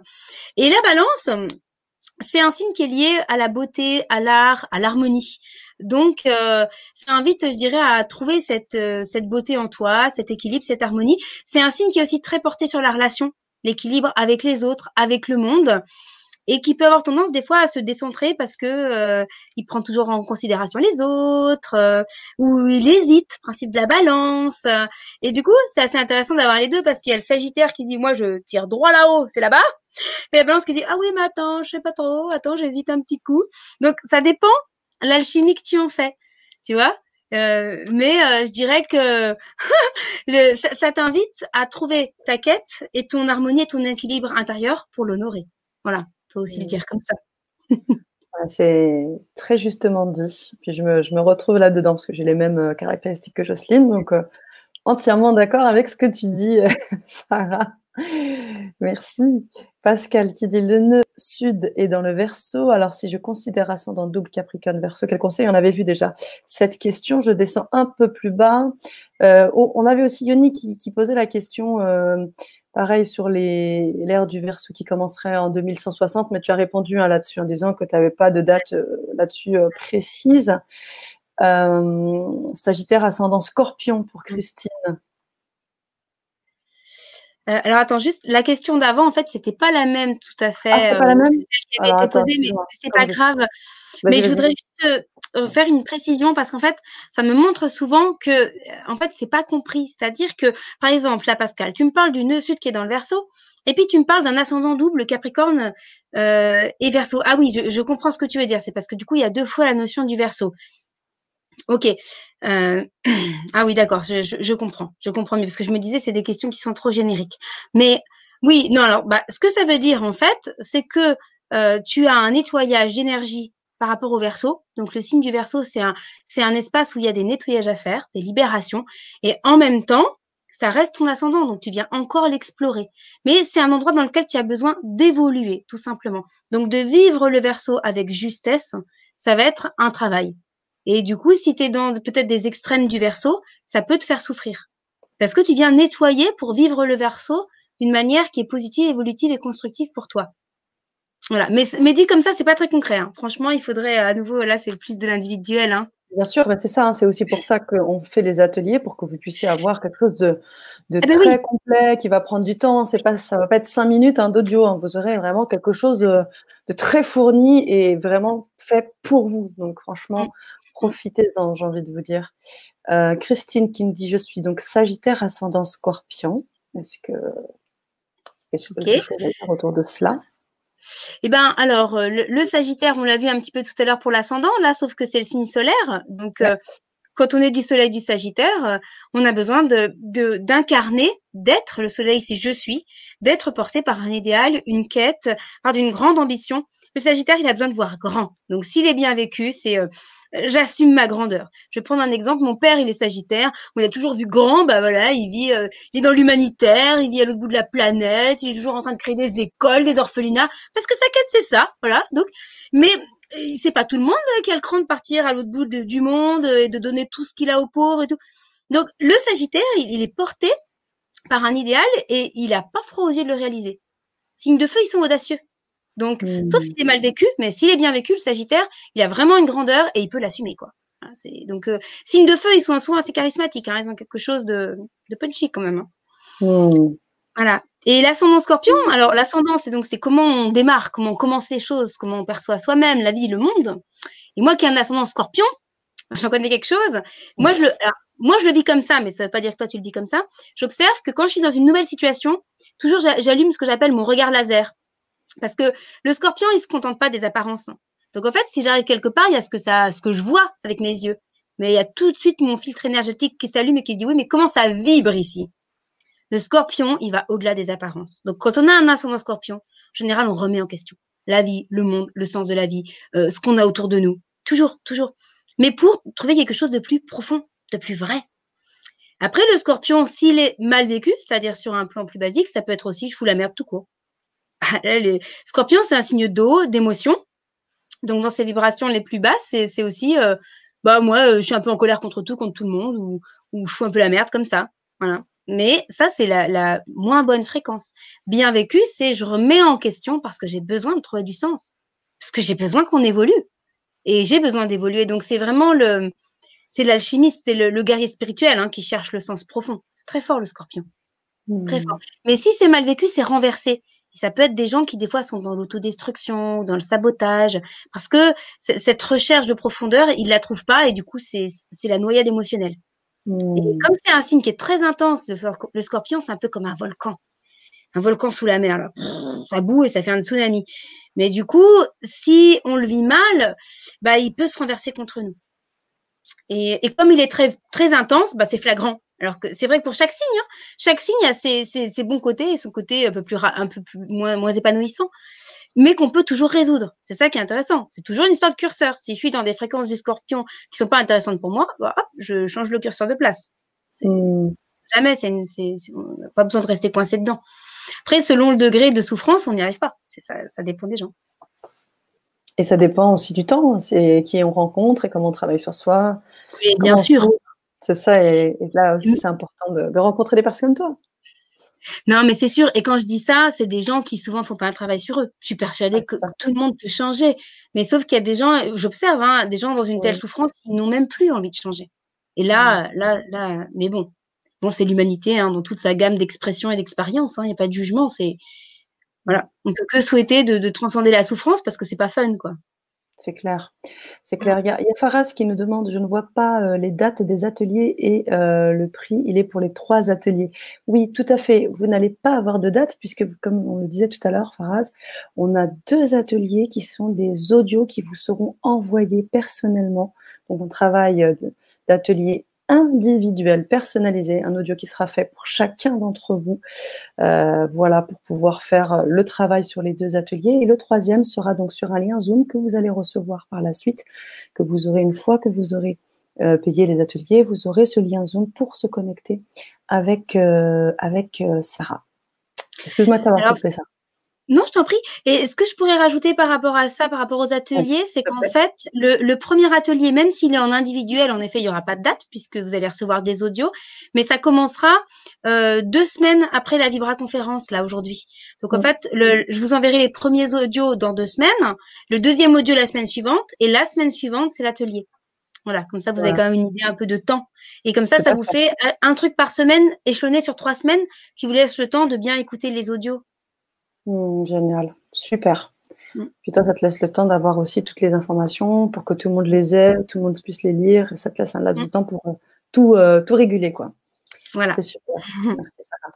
D'autres questions, bien évidemment, encore concernant les ascendants, les signes solaires. Bonsoir, nous dit euh, Nathalie Savoie. Bonsoir, merci beaucoup pour cette émission. Je suis Bélier, ascendant, Gémeaux. Alors. Alors, Bélier, signe de feu, soleil yes. de feu. Le Bélier, il a besoin de foncer, il a besoin d'entreprendre. Euh, c'est vraiment le côté étincelle du printemps. C'est les printemps. Il y a toute l'énergie, la, la, la végétation, tout qui jaillit. Donc, le Bélier, il a besoin de jaillir. C'est vraiment un signe d'impulsion, d'instinct, euh, très, très, très physique, hein, très énergique. Si il est vécu dans cette quintessence-là, hein, parce qu'on peut être Bélier et ne pas vivre du tout le Bélier comme ça, mais dans la symbolique du Bélier, c'est c'est cette puissance-là d'affirmation. Il est relié à Mars, hein, c'est ce qui est son maître. Donc, c'est vraiment euh, je fonce, je m'élance, je m'affirme. Il a une sacrée puissance, le Bélier, hein, une grande, grande force de déclenchement. Mmh.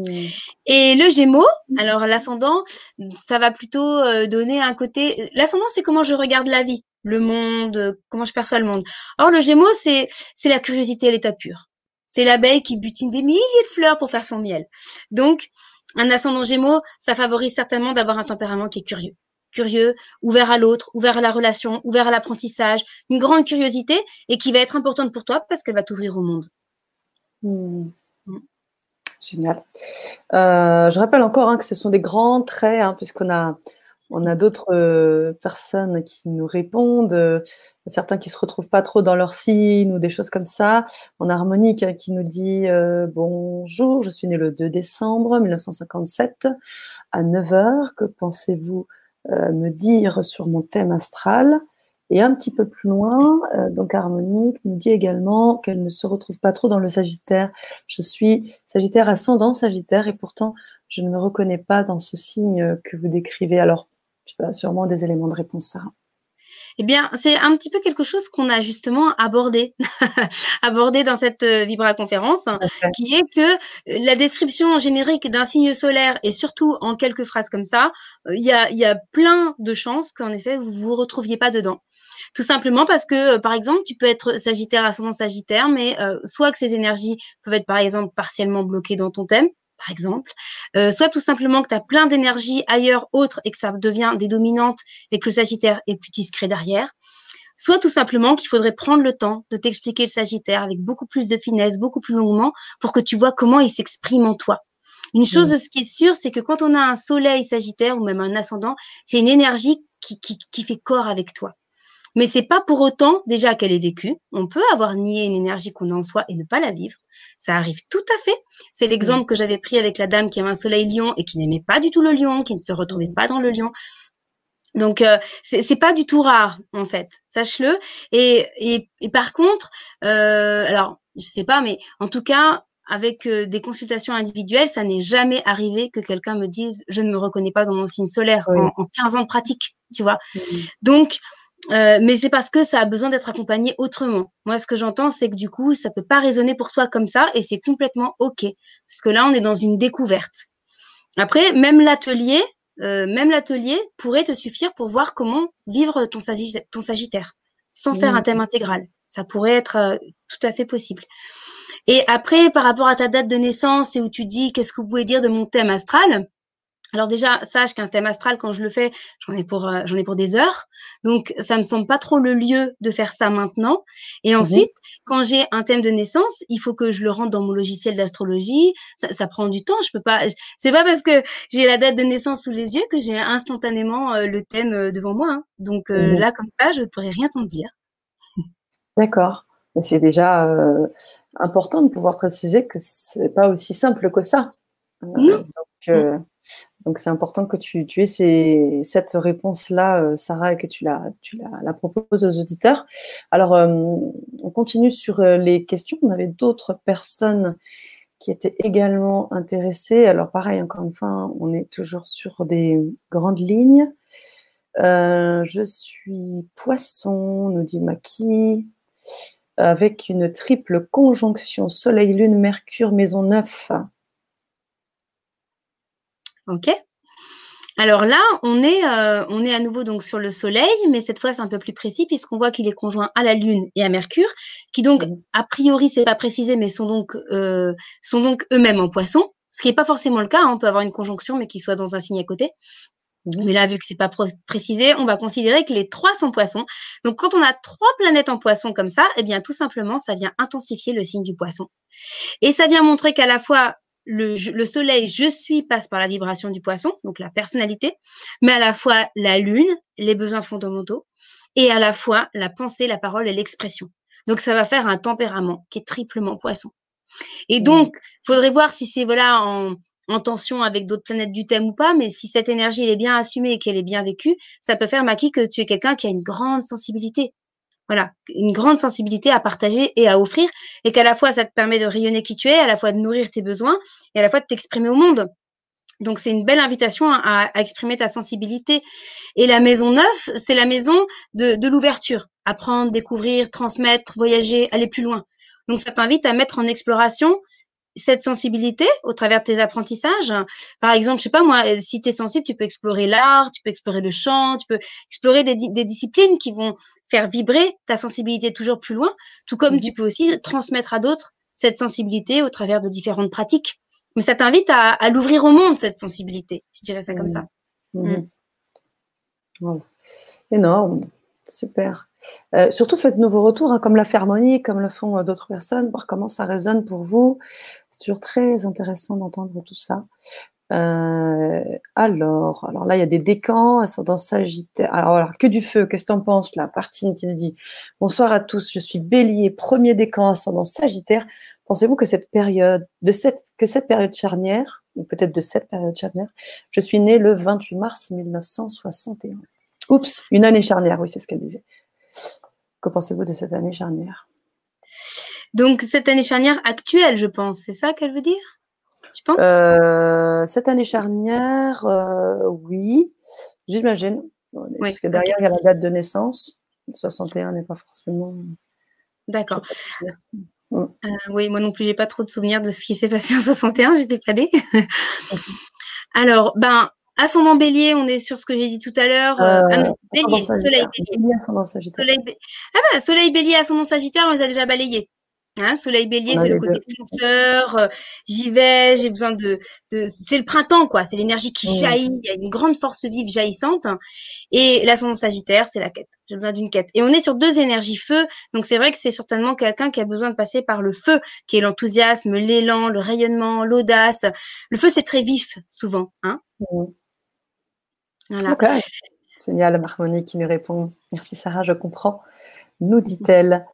Euh, on avait un petit peu plus haut, alors par contre il y a l'heure de naissance, mais alors comme il faudrait que le calculer, mais euh, six novembre quatre-vingt-six pour euh, Benjamin Younes, à dix-sept heures, alors je ne sais pas quelle, à quoi, quelle ascendant ça correspond. Est-ce qu'il y a une révélation pour moi? Alors là, euh, je pense que ça, ça permet de, de remettre aussi euh, des éléments. Alors, ben, en fait, je ne fais pas ce type d'astrologie-là.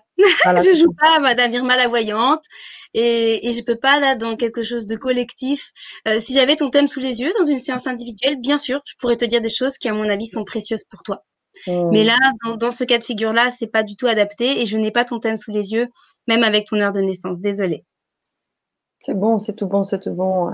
Jeunesse, euh, pas de souci. Vous pouvez euh, très bien poser votre question. Vous avez déjà Scorpion, j'imagine, hein, six novembre. Il faudrait peut-être avoir votre ascendant. Vous pourrez vous aiguiller un petit peu plus euh, sur euh, votre euh, quelque chose de très général, encore une fois.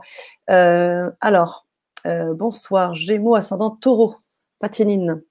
On n'a pas, on n'a pas balayé le Gémeaux. On l'a mis le en Gémeaux, on en a parlé ouais, dans l'ascendant. Ouais.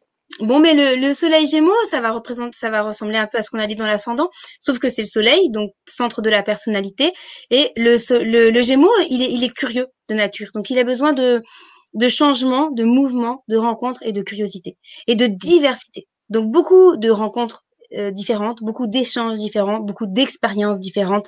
C'est, c'est un petit peu le jeu. La vie est un grand jeu, et j'ai envie de m'amuser à faire plein d'expériences variées et différentes. Donc c'est un signe Qui est, qui est vraiment euh, orienté vers de la curiosité et de la multiplicité possible, sans mmh. forcément aller approfondir. C'est l'opposé complémentaire du Sagittaire. Mmh. Alors, ça ne veut pas dire que les Gémeaux n'approfondissent pas, mais il peut y avoir un côté léger, je butine, comme une abeille, comme un papillon. Je suis curieux de plein de trucs, mais j'ai pas besoin d'approfondir. Et c'est parce que cette énergie, elle, elle fait du bien. Hein. Quand on est Gémeaux, on a, on a cette curiosité en soi. Et souvent, c'est des gens qui sont des, très doués dans la communication, dans l'expression, dans la relation, et qui sont capables de s'adapter à tout style de personnes. Souvent des gens très très ouverts finalement. Mmh. Voilà. Alors... Et le taureau, l'ascendant mmh. taureau, alors le taureau c'est un signe plutôt de terre, on est dans quelque chose de très stable. Donc euh, on est plutôt dans quelque chose de, de sensoriel, le corps, de stable, d'enraciné dans la matière. Et quand c'est l'ascendant, bah, ça, ça a besoin d'aller vers la vie, vers le monde qui va être euh, enraciné, quoi. Enraciné, stable, mais aussi c'est un signe qui parle d'être, euh, de, de savourer la vie. La vie est belle. C'est le contraire mmh. du scorpion qui veut surtout comprendre au fond. Le taureau, il dit non, la vie est belle. Donc, un ascendant taureau, c'est aussi une invitation à être un bon vivant, à trouver la vie belle, joyeuse et, et patiemment la construire pour euh, voilà, pour l'incorporer. Mmh. Merci, Sarah. Il y a une question que je ne reprends pas dans la suite des autres, des questions qui se font. Je trouve qu'elle est aussi euh, pertinente, qui change un petit peu euh, de ce qu'on a là jusqu'à présent. Et je pense que Youn sera aussi content d'avoir euh, la réponse. Je n'ai aucune planète en signe de terre. Et triple gémeaux. Qu'en pensez-vous? Ok, alors, c'est en effet, quand on fait un thème, on calcule euh, les différentes planètes dans les éléments. Feu, mmh. terre, air et eau. Donc, quand il n'y a aucune planète en signe de terre, c'est ce qu'on appelle un vide de terre. Alors, c'est pas grave, hein, c'est jamais gênant. Il n'y a aucun jugement quand je fais un thème. C'est-à-dire que on vient exactement avec la configuration qui est juste pour nous. Donc, si tu n'as pas de terre, c'est que tu n'es pas venu beaucoup explorer la terre.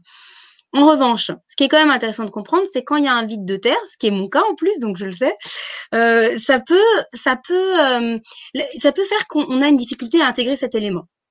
Or, la terre, c'est quoi? C'est le côté concret, pragmatique, incarné, efficace. C'est le côté réaliste. Donc, les signes de terre permettent souvent d'être concrets, réalistes et efficaces. Ça peut, à l'extrême aussi, amener de la rigidité, de la fermeture, hein, mais bien vécu, la terre, c'est euh, c'est vraiment euh, la terre fertile dans laquelle on va mettre les graines à pousser, quoi. Donc, c'est c'est aussi, je, je me réalise et je concrétise ma matière. Donc, quand on n'a pas de signe en terre, bah, ça peut faire que des fois, on a du mal à s'incarner, ça peut faire que du mal, des fois, on a du mal à se structurer, s'organiser. Euh, voilà, ça peut faire ce genre de choses. Mais, de deux choses, soit ça te fait défaut, et du coup, il te suffit de mettre ta conscience dessus pour contrebalancer. Par exemple, moi qui n'ai pas de signe, très peu de planètes en Terre, hein, j'en ai qu'une, ben, qu'est-ce que je fais? Je marche pieds nus sur la Terre, je me mets au contact de la Terre, mmh. je jardine. On peut connecter l'élément pour ramener de la Terre là où on n'en a pas. Pendant longtemps, j'étais pas contente d'être incarnée, ça me dérangeait. Maintenant, ça va. Mais c'est vraiment cheminer avec cette dimension de l'incarnation, de la Terre, et puis aussi tout simplement de la concrétisation. Et si tu vois que ça te fait pas défaut, bah c'est très bien. Parce qu'en fait, des fois, on n'a pas de planète en Terre, mais naturellement, on a trouvé l'équilibre. Parce que des signes de Terre, tu les as quand même dans ton thème. Donc, ils existent quand même quelque part. Tu as forcément une force Terre quand même, tu vois. Donc, des fois, les êtres humains, ils ont naturellement trouvé l'équilibre. Et si c'est pas le cas, ça demande à mettre la conscience dedans. Et le fait d'avoir du triple Gémeaux, ben, c'est ce que je disais tout à l'heure avec le triple, je sais plus ce que c'était comme triple énergie d'ailleurs, mais ça va renforcer. Ah oui, c'est le poisson, triple poisson. Ben, triple Gémeaux, ça va amplifier que tu es quelqu'un qui a une énergie qui est très Gémeaux. Moi, j'ai par exemple quatre planètes en Lion. Ok, c'est pas que mon soleil, hein. Je suis vraiment très Lion.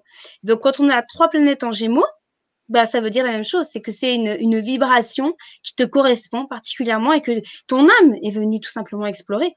Donc, de vivre cette énergie Gémeaux d'une manière constructive et positive pour toi, c'est super. Mmh. Mmh. Wow. Euh, n'hésitez pas, on vous invite à nous, à nous répondre, Youn. Euh, Loti, je suis Vierge ascendant Verseau. Quelle est la tendance S V P, s'il vous plaît? Alors, euh, donc Vierge, c'est signe de terre. Donc, euh, le, le côté, la, la, la Vierge, c'est l'opposé complémentaire du poisson. En fait, c'est souvent plus facile de comprendre les signes en les regardant par deux. Parce que le poisson, c'est celui qui cherche l'ouverture de cœur et la conscience spirituelle. Et la, la Vierge, c'est l'inverse, c'est la matière. Je structure, j'organise, je rationalise, concret, efficace, structuré. Donc, c'est un signe vraiment… Pour comprendre la Vierge, c'est bien de regarder aussi la saison. C'est le moment de septembre, c'est les récoltes, c'est les moissons. Si on n'est pas organisé, on va tout perdre. Donc, la Vierge, c'est un signe qui est organisé, efficace, pragmatique, cérébrale, minutieuse, structurée, disciplinée. Enfin, voilà, donc c'est un signe très, très carré. Et je dirais une des caractéristiques très importantes de la Vierge, c'est que tous ces talents d'efficacité qu'elle a, elle a besoin de les mettre au service de quelque chose. Et dans la complémentarité de l'axe, elle a besoin de les mettre au service du poisson, au service de la conscience divine en elle, au service de sa part spirituelle. Donc, être concret, pragmatique, savoir faire plein de choses, c'est merveilleux. Mais au service de quoi on met tout ça? Est-ce qu'on s'enferme dans une matière déconnectée du spirituel ou est-ce qu'on met tous ses talents dans la matière au service de quelque chose? C'est ça la Vierge. Et l'ascendant Verseau, ben le Verseau, c'est celui qui innove, c'est celui qui sort des sentiers battus, c'est celui qui qui, qui qui qui assume son unicité. Donc avec un ascendant Verseau, tu as une invitation à voir la vie d'une manière ouverte, libre, en se disant, voilà, moi, ce qui me fait pétiller, c'est c'est pas de faire le mouton, quoi. Non, moi, je sors des sentiers battus et je, je, je vais librement vers ce qui me fait vibrer, quoi. Donc, c'est une invitation mmh. à la liberté, hein, à son Verseau, hein, tout simplement. Wow. Oui, on n'a pas parlé du, du Capricorne. Capricorne, ascendant Sagittaire, merci. Alors, moi, le Sagittaire, on l'a pas mal vu déjà, voilà, donc je peux répéter. Non, non, non. Euh, Capricorne, troisième signe de terre. Donc ça, c'est un signe qui est lié à… C'est le cœur de l'hiver, pour le comprendre. Hein. Tout est euh, tout est épuré à l'extérieur. Il n'y a plus les feuilles, il n'y a plus rien. Et on rentre à l'intérieur. Et c'est euh, c'est le portail du solstice d'hiver. Donc, c'est une porte qui est très forte, le Capricorne, et qui invite à se connecter à nos valeurs, euh, fondament, à nos valeurs fondamentales. C'est lié à Saturne, c'est notre structure. Donc, c'est le signe de l'essentiel. Qu'est-ce qui est essentiel en moi? Quelle, quelle est aussi l'essence du ciel en moi? Il invite à définir ce qui est vraiment important et il est symboliquement associé à la chèvre des montagnes, des montagnes qui vise un sommet et qui se dit « moi, je vais l'atteindre ». Donc, c'est un signe qui est épuré, qui va à l'essentiel et qui est capable de l'atteindre. Signe de responsabilité, de persévérance, tous les signes de terre sont des signes puissants dans la matière qui, s'ils sont mal vécus, peuvent amener des rigidités, et cetera. Mais s'ils sont bien vécus, comme une sacrée force de concrétisation, le Capricorne, euh, et il a besoin de ne pas oublier sa sensibilité, parce que c'est le froid de l'hiver, tout est froid, mais il ne faut pas oublier la chaleur à l'intérieur, voilà. Mmh. Qui est son opposé complémentaire, le cancer. Génial, j'adore comment tu en parles, Sarah, c'est toujours tellement fluide.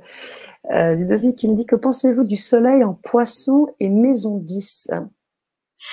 Alors, eh bien, soleil poisson, on l'a déjà un petit peu vu, c'est vraiment le côté, euh, on en a parlé, hein, le côté, je, le poisson, c'est l'ouverture de cœur et c'est la vibration. Donc, comment, euh, comment développer cette vibration qui peut passer par l'art, le subtil, le spirituel, l'émotionnel, l'ouverture aux autres, mais être comme une corde, une harpe vibrante qui met des cordes en vibration. Signe très sensible, le, le poisson. Et la maison dix, alors, c'est une maison très importante. C'est la maison de l'accomplissement dans le monde. Comment je me réalise? Donc, c'est comme si tu avais une, une très belle invitation, Ludovic, à rayonner cette sensibilité dans le monde, à l'assumer. Et c'est, ça peut être dans qu'est-ce que tu fais. Par exemple, si tu es musicien, ah bah tiens, ta sensibilité, tu l'exprimes au monde, par exemple.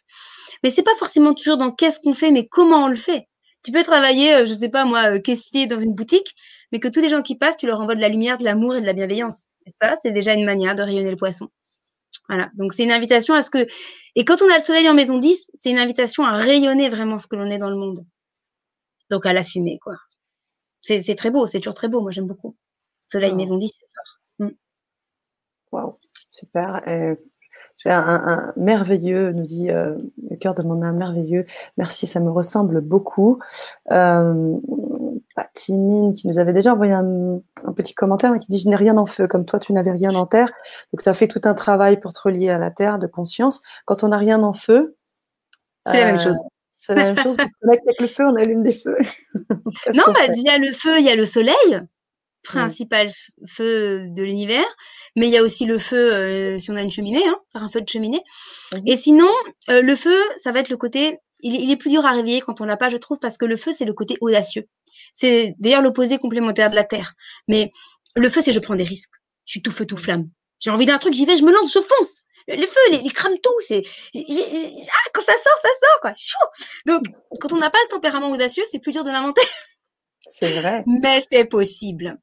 Non, yes. Toutes les énergies qu'on n'a pas, de deux choses. Soit on en souffre, et dans ce cas, ça demande de faire consciemment le chemin pour aller la chercher.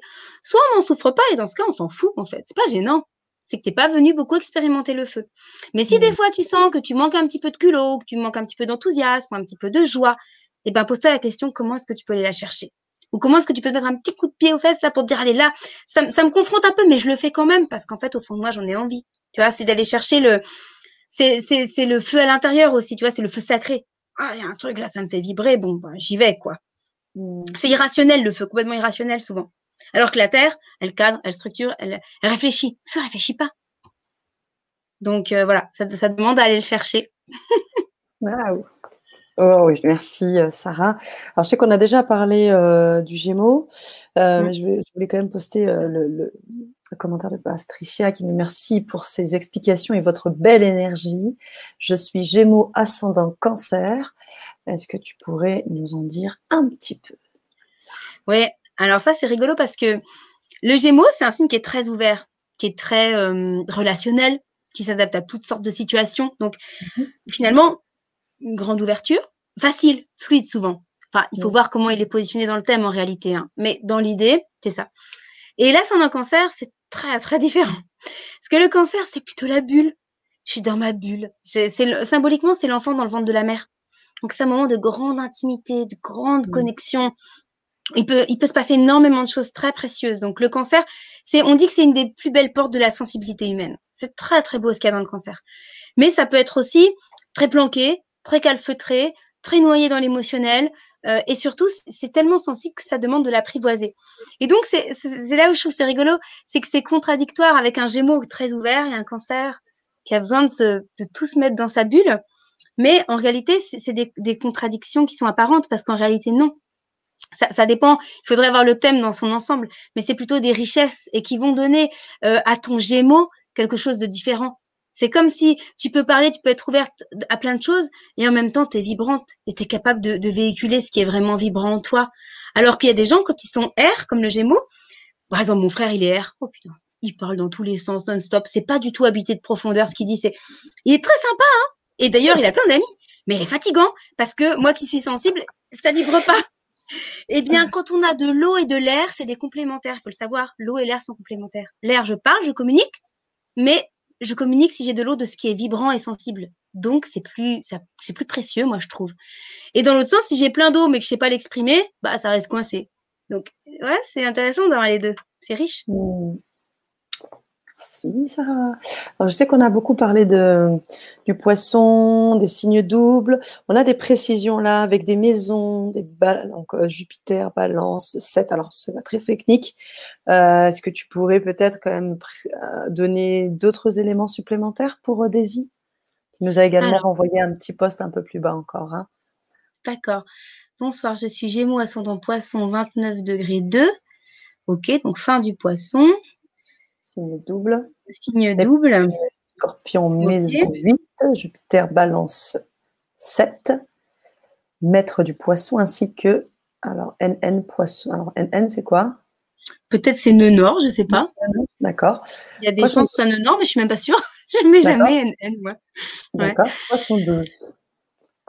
Alors, bon, bah là, il y a pas mal de choses. Hein. Ouais.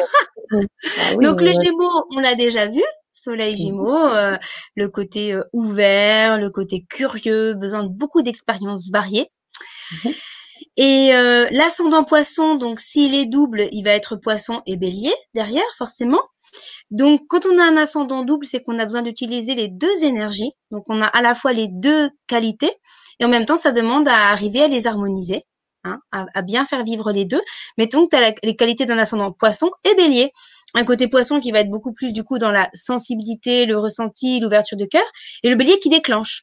Donc c'est comme si avec ton ascendant comme ça, tu peux et regarder le monde avec toute la sensibilité qui est la tienne, te mettre en état de réceptivité, de connexion, et en même temps déclencher des choses qui vont dans le sens de bah si je ressens plein de choses, et ben bah, tiens je vais créer des choses ou je vais aller vers ou alors qu'il y a des gens, ils ressentent plein de trucs, mais ils restent dans leur truc. Hein. Là, il y a, y a une force déclencheuse derrière.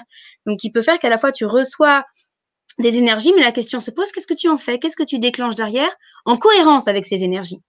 Mmh. Et quand on a un ascendant double, ça demande de la cohérence. Parce que si tu déclenches des choses bélier, je fonce, mais complètement déconnecté de ce que tu as ressenti dans le poisson, tu vas pas être bien. Tu vois, ça, ça mmh. demande aussi un peu plus, un, une conscience supplémentaire dans l'intégration des deux énergies. Et oui, donc N N, c'est nœud nord. Donc en fait, c'est plus difficile, en fait, euh, je dirais, quand on a un ascendant double. Bah oui, en fait, oui. Mmh. Oui, c'est plus dur. Mais plus dur, c'est un grand mot. C'est mmh. juste que ça va demander une conscience supplémentaire parce que l'élément est plus riche. Donc s'il faut comprendre une énergie ou s'il faut en comprendre ouais, deux et comment les faire s'entendre, forcément, mmh. c'est plus complexe. Mais c'est mmh. pas vraiment plus dur. Et puis surtout, c'est de se dire... Parce que souvent, les gens me disent « Ah, mais moi, c'est comme ci, moi, c'est comme ça. » Je dis « Mais non, on s'en fout. T'as exactement ce qu'il faut pour toi. » Donc, il mmh. n'y a pas, y a pas à réfléchir, c'est dur ou c'est pas dur. C'est exactement ce que tu es venu explorer. Mais okay. par contre, oui, ça demande un plus grand travail d'intégration. Ça, c'est sûr.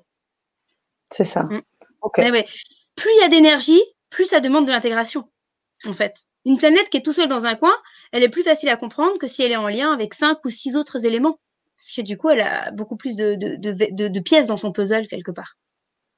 Carrément, c'est ça. Mm. Tu disais avec les cartes, tout à l'heure. C'est ça. Il y a plus de cartes. J X qui nous dit, que penser du soleil en Lion? Alors, tu en as beaucoup parlé, je sais. À la septième maison, est-ce que ça change radicalement quelque chose? Ascendant Verseau, tu en as également parlé, à l'opposé. Et la Lune euh, dans les Gémeaux. Merci. Alors, ben, le soleil en Lion, c'est j'ai besoin de rayonner, j'ai besoin de rayonner de mon cœur, j'ai besoin d'être enthousiaste, chaleureux, passionné quelque part. Et dans la maison sept, la maison sept, c'est la relation à l'autre, et particulièrement le couple. Donc, ça veut dire, euh, J X, que tu es quelqu'un qui, à mon avis, a besoin de, de particulièrement rayonner et t'épanouir dans la relation à l'autre. C'est une source d'épanouissement et de bien-être importante dans ta personnalité. Euh, l'ascendant Verseau, on l'a dit, hein, c'est le côté liberté. Euh, oser sortir des sentiers battus, être unique et regarder la vie librement. Et en plus, le Lion et le Verseau sont des opposés complémentaires. Donc, c'est un axe, ça veut dire que c'est un axe en travail, en fait, euh, dans ta vie. Mais je vais pas l'expliquer là, ça fait partie de l'atelier, ce serait trop long. Et la Lune dans les Gémeaux, la Lune, c'est les besoins fondamentaux. Donc, si elle est en Gémeaux, tu es quelqu'un qui a besoin de communication, de diversité, de communication et d'échange. La routine, ça peut être quelque chose qui te plombe ou, ou pas voir des gens, pas sortir, pas échanger, pas avoir de nouveautés, ça peut être insécurisant. La Lune en Gémeaux, elle veut de l'air, elle veut de la rencontre et de la communication. Waouh, superbement bien dit. Merci, merci, nous dit Daisy. On va prendre allez, les, les derniers postes là, puis on va pas tarder à se laisser. Ça fait déjà une heure cinquante-trois de Vibra Conférence, Sarah, avec toi ce soir. Euh, Patricia qui nous dit « Merci Sarah, c'est vraiment beau tout ce que vous m'avez précisé. Gémeaux, ascendant Cancer, ça me parle beaucoup. Vous êtes passionnante. Bonsoir. Alors, on a d'autres personnes qui arrivent en cours de route. Alors, sachez qu'on a déjà évoqué pas mal de, de signes du zodiaque, des ascendants. Je pense que on pourrait peut-être... Euh, je ne sais pas ce que tu en penses. On a beaucoup parlé des ascendants, euh, des signes, peut-être de la Lune. Je sais que c'est quelque chose qui joue beaucoup, ou, euh, ou certaines planètes en particulier qui pourraient, euh, une, par une planète en particulier pour, qui pourrait être un peu plus étayée en fonction du signe du zodiaque. Je ne sais pas. On pourrait euh, peut-être finir sur une, sur une note que tu voudrais peut-être mettre en évidence. Parce que là, on a, on a toujours des questions qui vont toujours dans, dans ouais, le sens ouais, ouais. des ascendants. Donc, je, moi, ce que je vous propose euh, pour ces personnes-là, c'est bien sûr de prendre les ateliers, euh, parce qu'on a eu, euh, très passionnante, dit Daisy, euh, quelle maîtrise, dit Youn, c'est bluffant. Génial. Merci, Youn. Euh, oui, on vous encourage, on vous invite à prendre les ateliers pour avoir justement quelque chose de très personnalisé. Là, vous allez avoir une petite trame, mais l'intérêt, c'est vraiment... comme l'a dit tout à l'heure Sarah, c'est d'avoir quelque chose de personnel et de passer à l'action derrière, parce que vous allez être en contact avec elle. À deux reprises, vous allez recevoir euh, des informations qui vous sont propres. Et puis après, vous aurez l'occasion de partager euh, en visuel. Ça va être euh, vraiment une belle expérience. Donc, je vous invite à suivre euh, ces ateliers-là, de vous les procurer. Et puis après, bon, on aura peut-être aussi l'occasion, Sarah, de, tu pourras peut-être aléatoirement, parce que tu ne pourras pas répondre à tout le monde, mais je sais que cette Vibra conférence sera très rapidement en replay. Euh, vous pourrez donc, euh, tu pourrais peut-être accéder à la partie commentaires en replay et peut-être répondre, donner quelques trames, éventuellement pas à tout le monde. Il y aura beaucoup de questions, il y en a déjà beaucoup là, et au moins donner quelques pistes pour les personnes qui euh, seraient intéressées. Bien sûr. Mais en même temps, c'est intéressant parce que ça montre que, que beaucoup de gens sont très curieux, en fait, de connaître ces énergies-là. Et moi, ça ne fait que me, me pousser à vous inviter, si ça vous intéresse, à aller plus loin, parce que c'est là que ça devient vraiment riche, en fait, de mon point de vue. Hein. C'est là où ça permet vraiment des transformations, c'est quand on va un peu plus loin. Tout Mais je, suis très, je vous remercie beaucoup de votre intérêt, c'est super chouette. Génial. Bah, je vous remets euh, les ateliers, les, le lien pour pouvoir vous mettre... Euh... en contact avec Sarah. Euh, je vous remets ça. Et puis, comme je le fais à l'habitué, je vais donc te laisser le mot de la fin. Et bien sûr, vous remercier, chers auditeurs, pour euh, vos présences bienveillantes, je le redis, euh, vos beaux, beaux rayons d'énergie. Sarah, toujours aussi pétillante, hein, c'est pas, même pas moi qui le dis, hein, ce sont les auditeurs. Donc merci pour cette pétillance, c'est aussi pour ça que j'aime t'inviter sur la chaîne. J'adore tout ce que tu apportes. Trop contente d'avoir découvert Sarah, nous dit Étoile de mer, L R G. Et bien nous merci. Aussi, on est contente de se connecter avec vous, Étoile de mer. Et on espère vous retrouver euh, sur les ateliers avec Sarah. Donc je le répète, hein, des ateliers personnalisés, c'est vraiment la première fois sur sur L G C. Merci Sarah de proposer ce genre de choses, parce que c'est vrai que généralement on fait des ateliers, comme je disais tout à l'heure, de groupe, et là tu fais un travail monstre pour chacun des auditeurs, donc c'est juste génial. Voilà, voilà, voilà. Ouais, je te laisse le mot de la fin et je vous remercie ouais. hein, les auditeurs pour ce soir. Merci pour tout. Ben moi, j'avais envie de vous remercier chacun, chacune de vos présences. Je trouve l'interaction quand même très joyeuse, de sentir votre curiosité. C'était très pétillant pour moi. Et je remercie beaucoup Sana, parce que c'est vrai que c'est toujours euh, très agréable d'être en ta présence, très soutenant, très bienveillant. C'est un vrai bonheur. Voilà. Donc, euh, je vous remercie beaucoup de tout simplement de cet espace qu'on s'est offert tous ensemble. Et, et je vous souhaite à chacun un très beau cheminement dans l'astrologie ou dans toute vos autres expériences de vie également. Je n'aurais pas mieux dit. Merci. Merci beaucoup.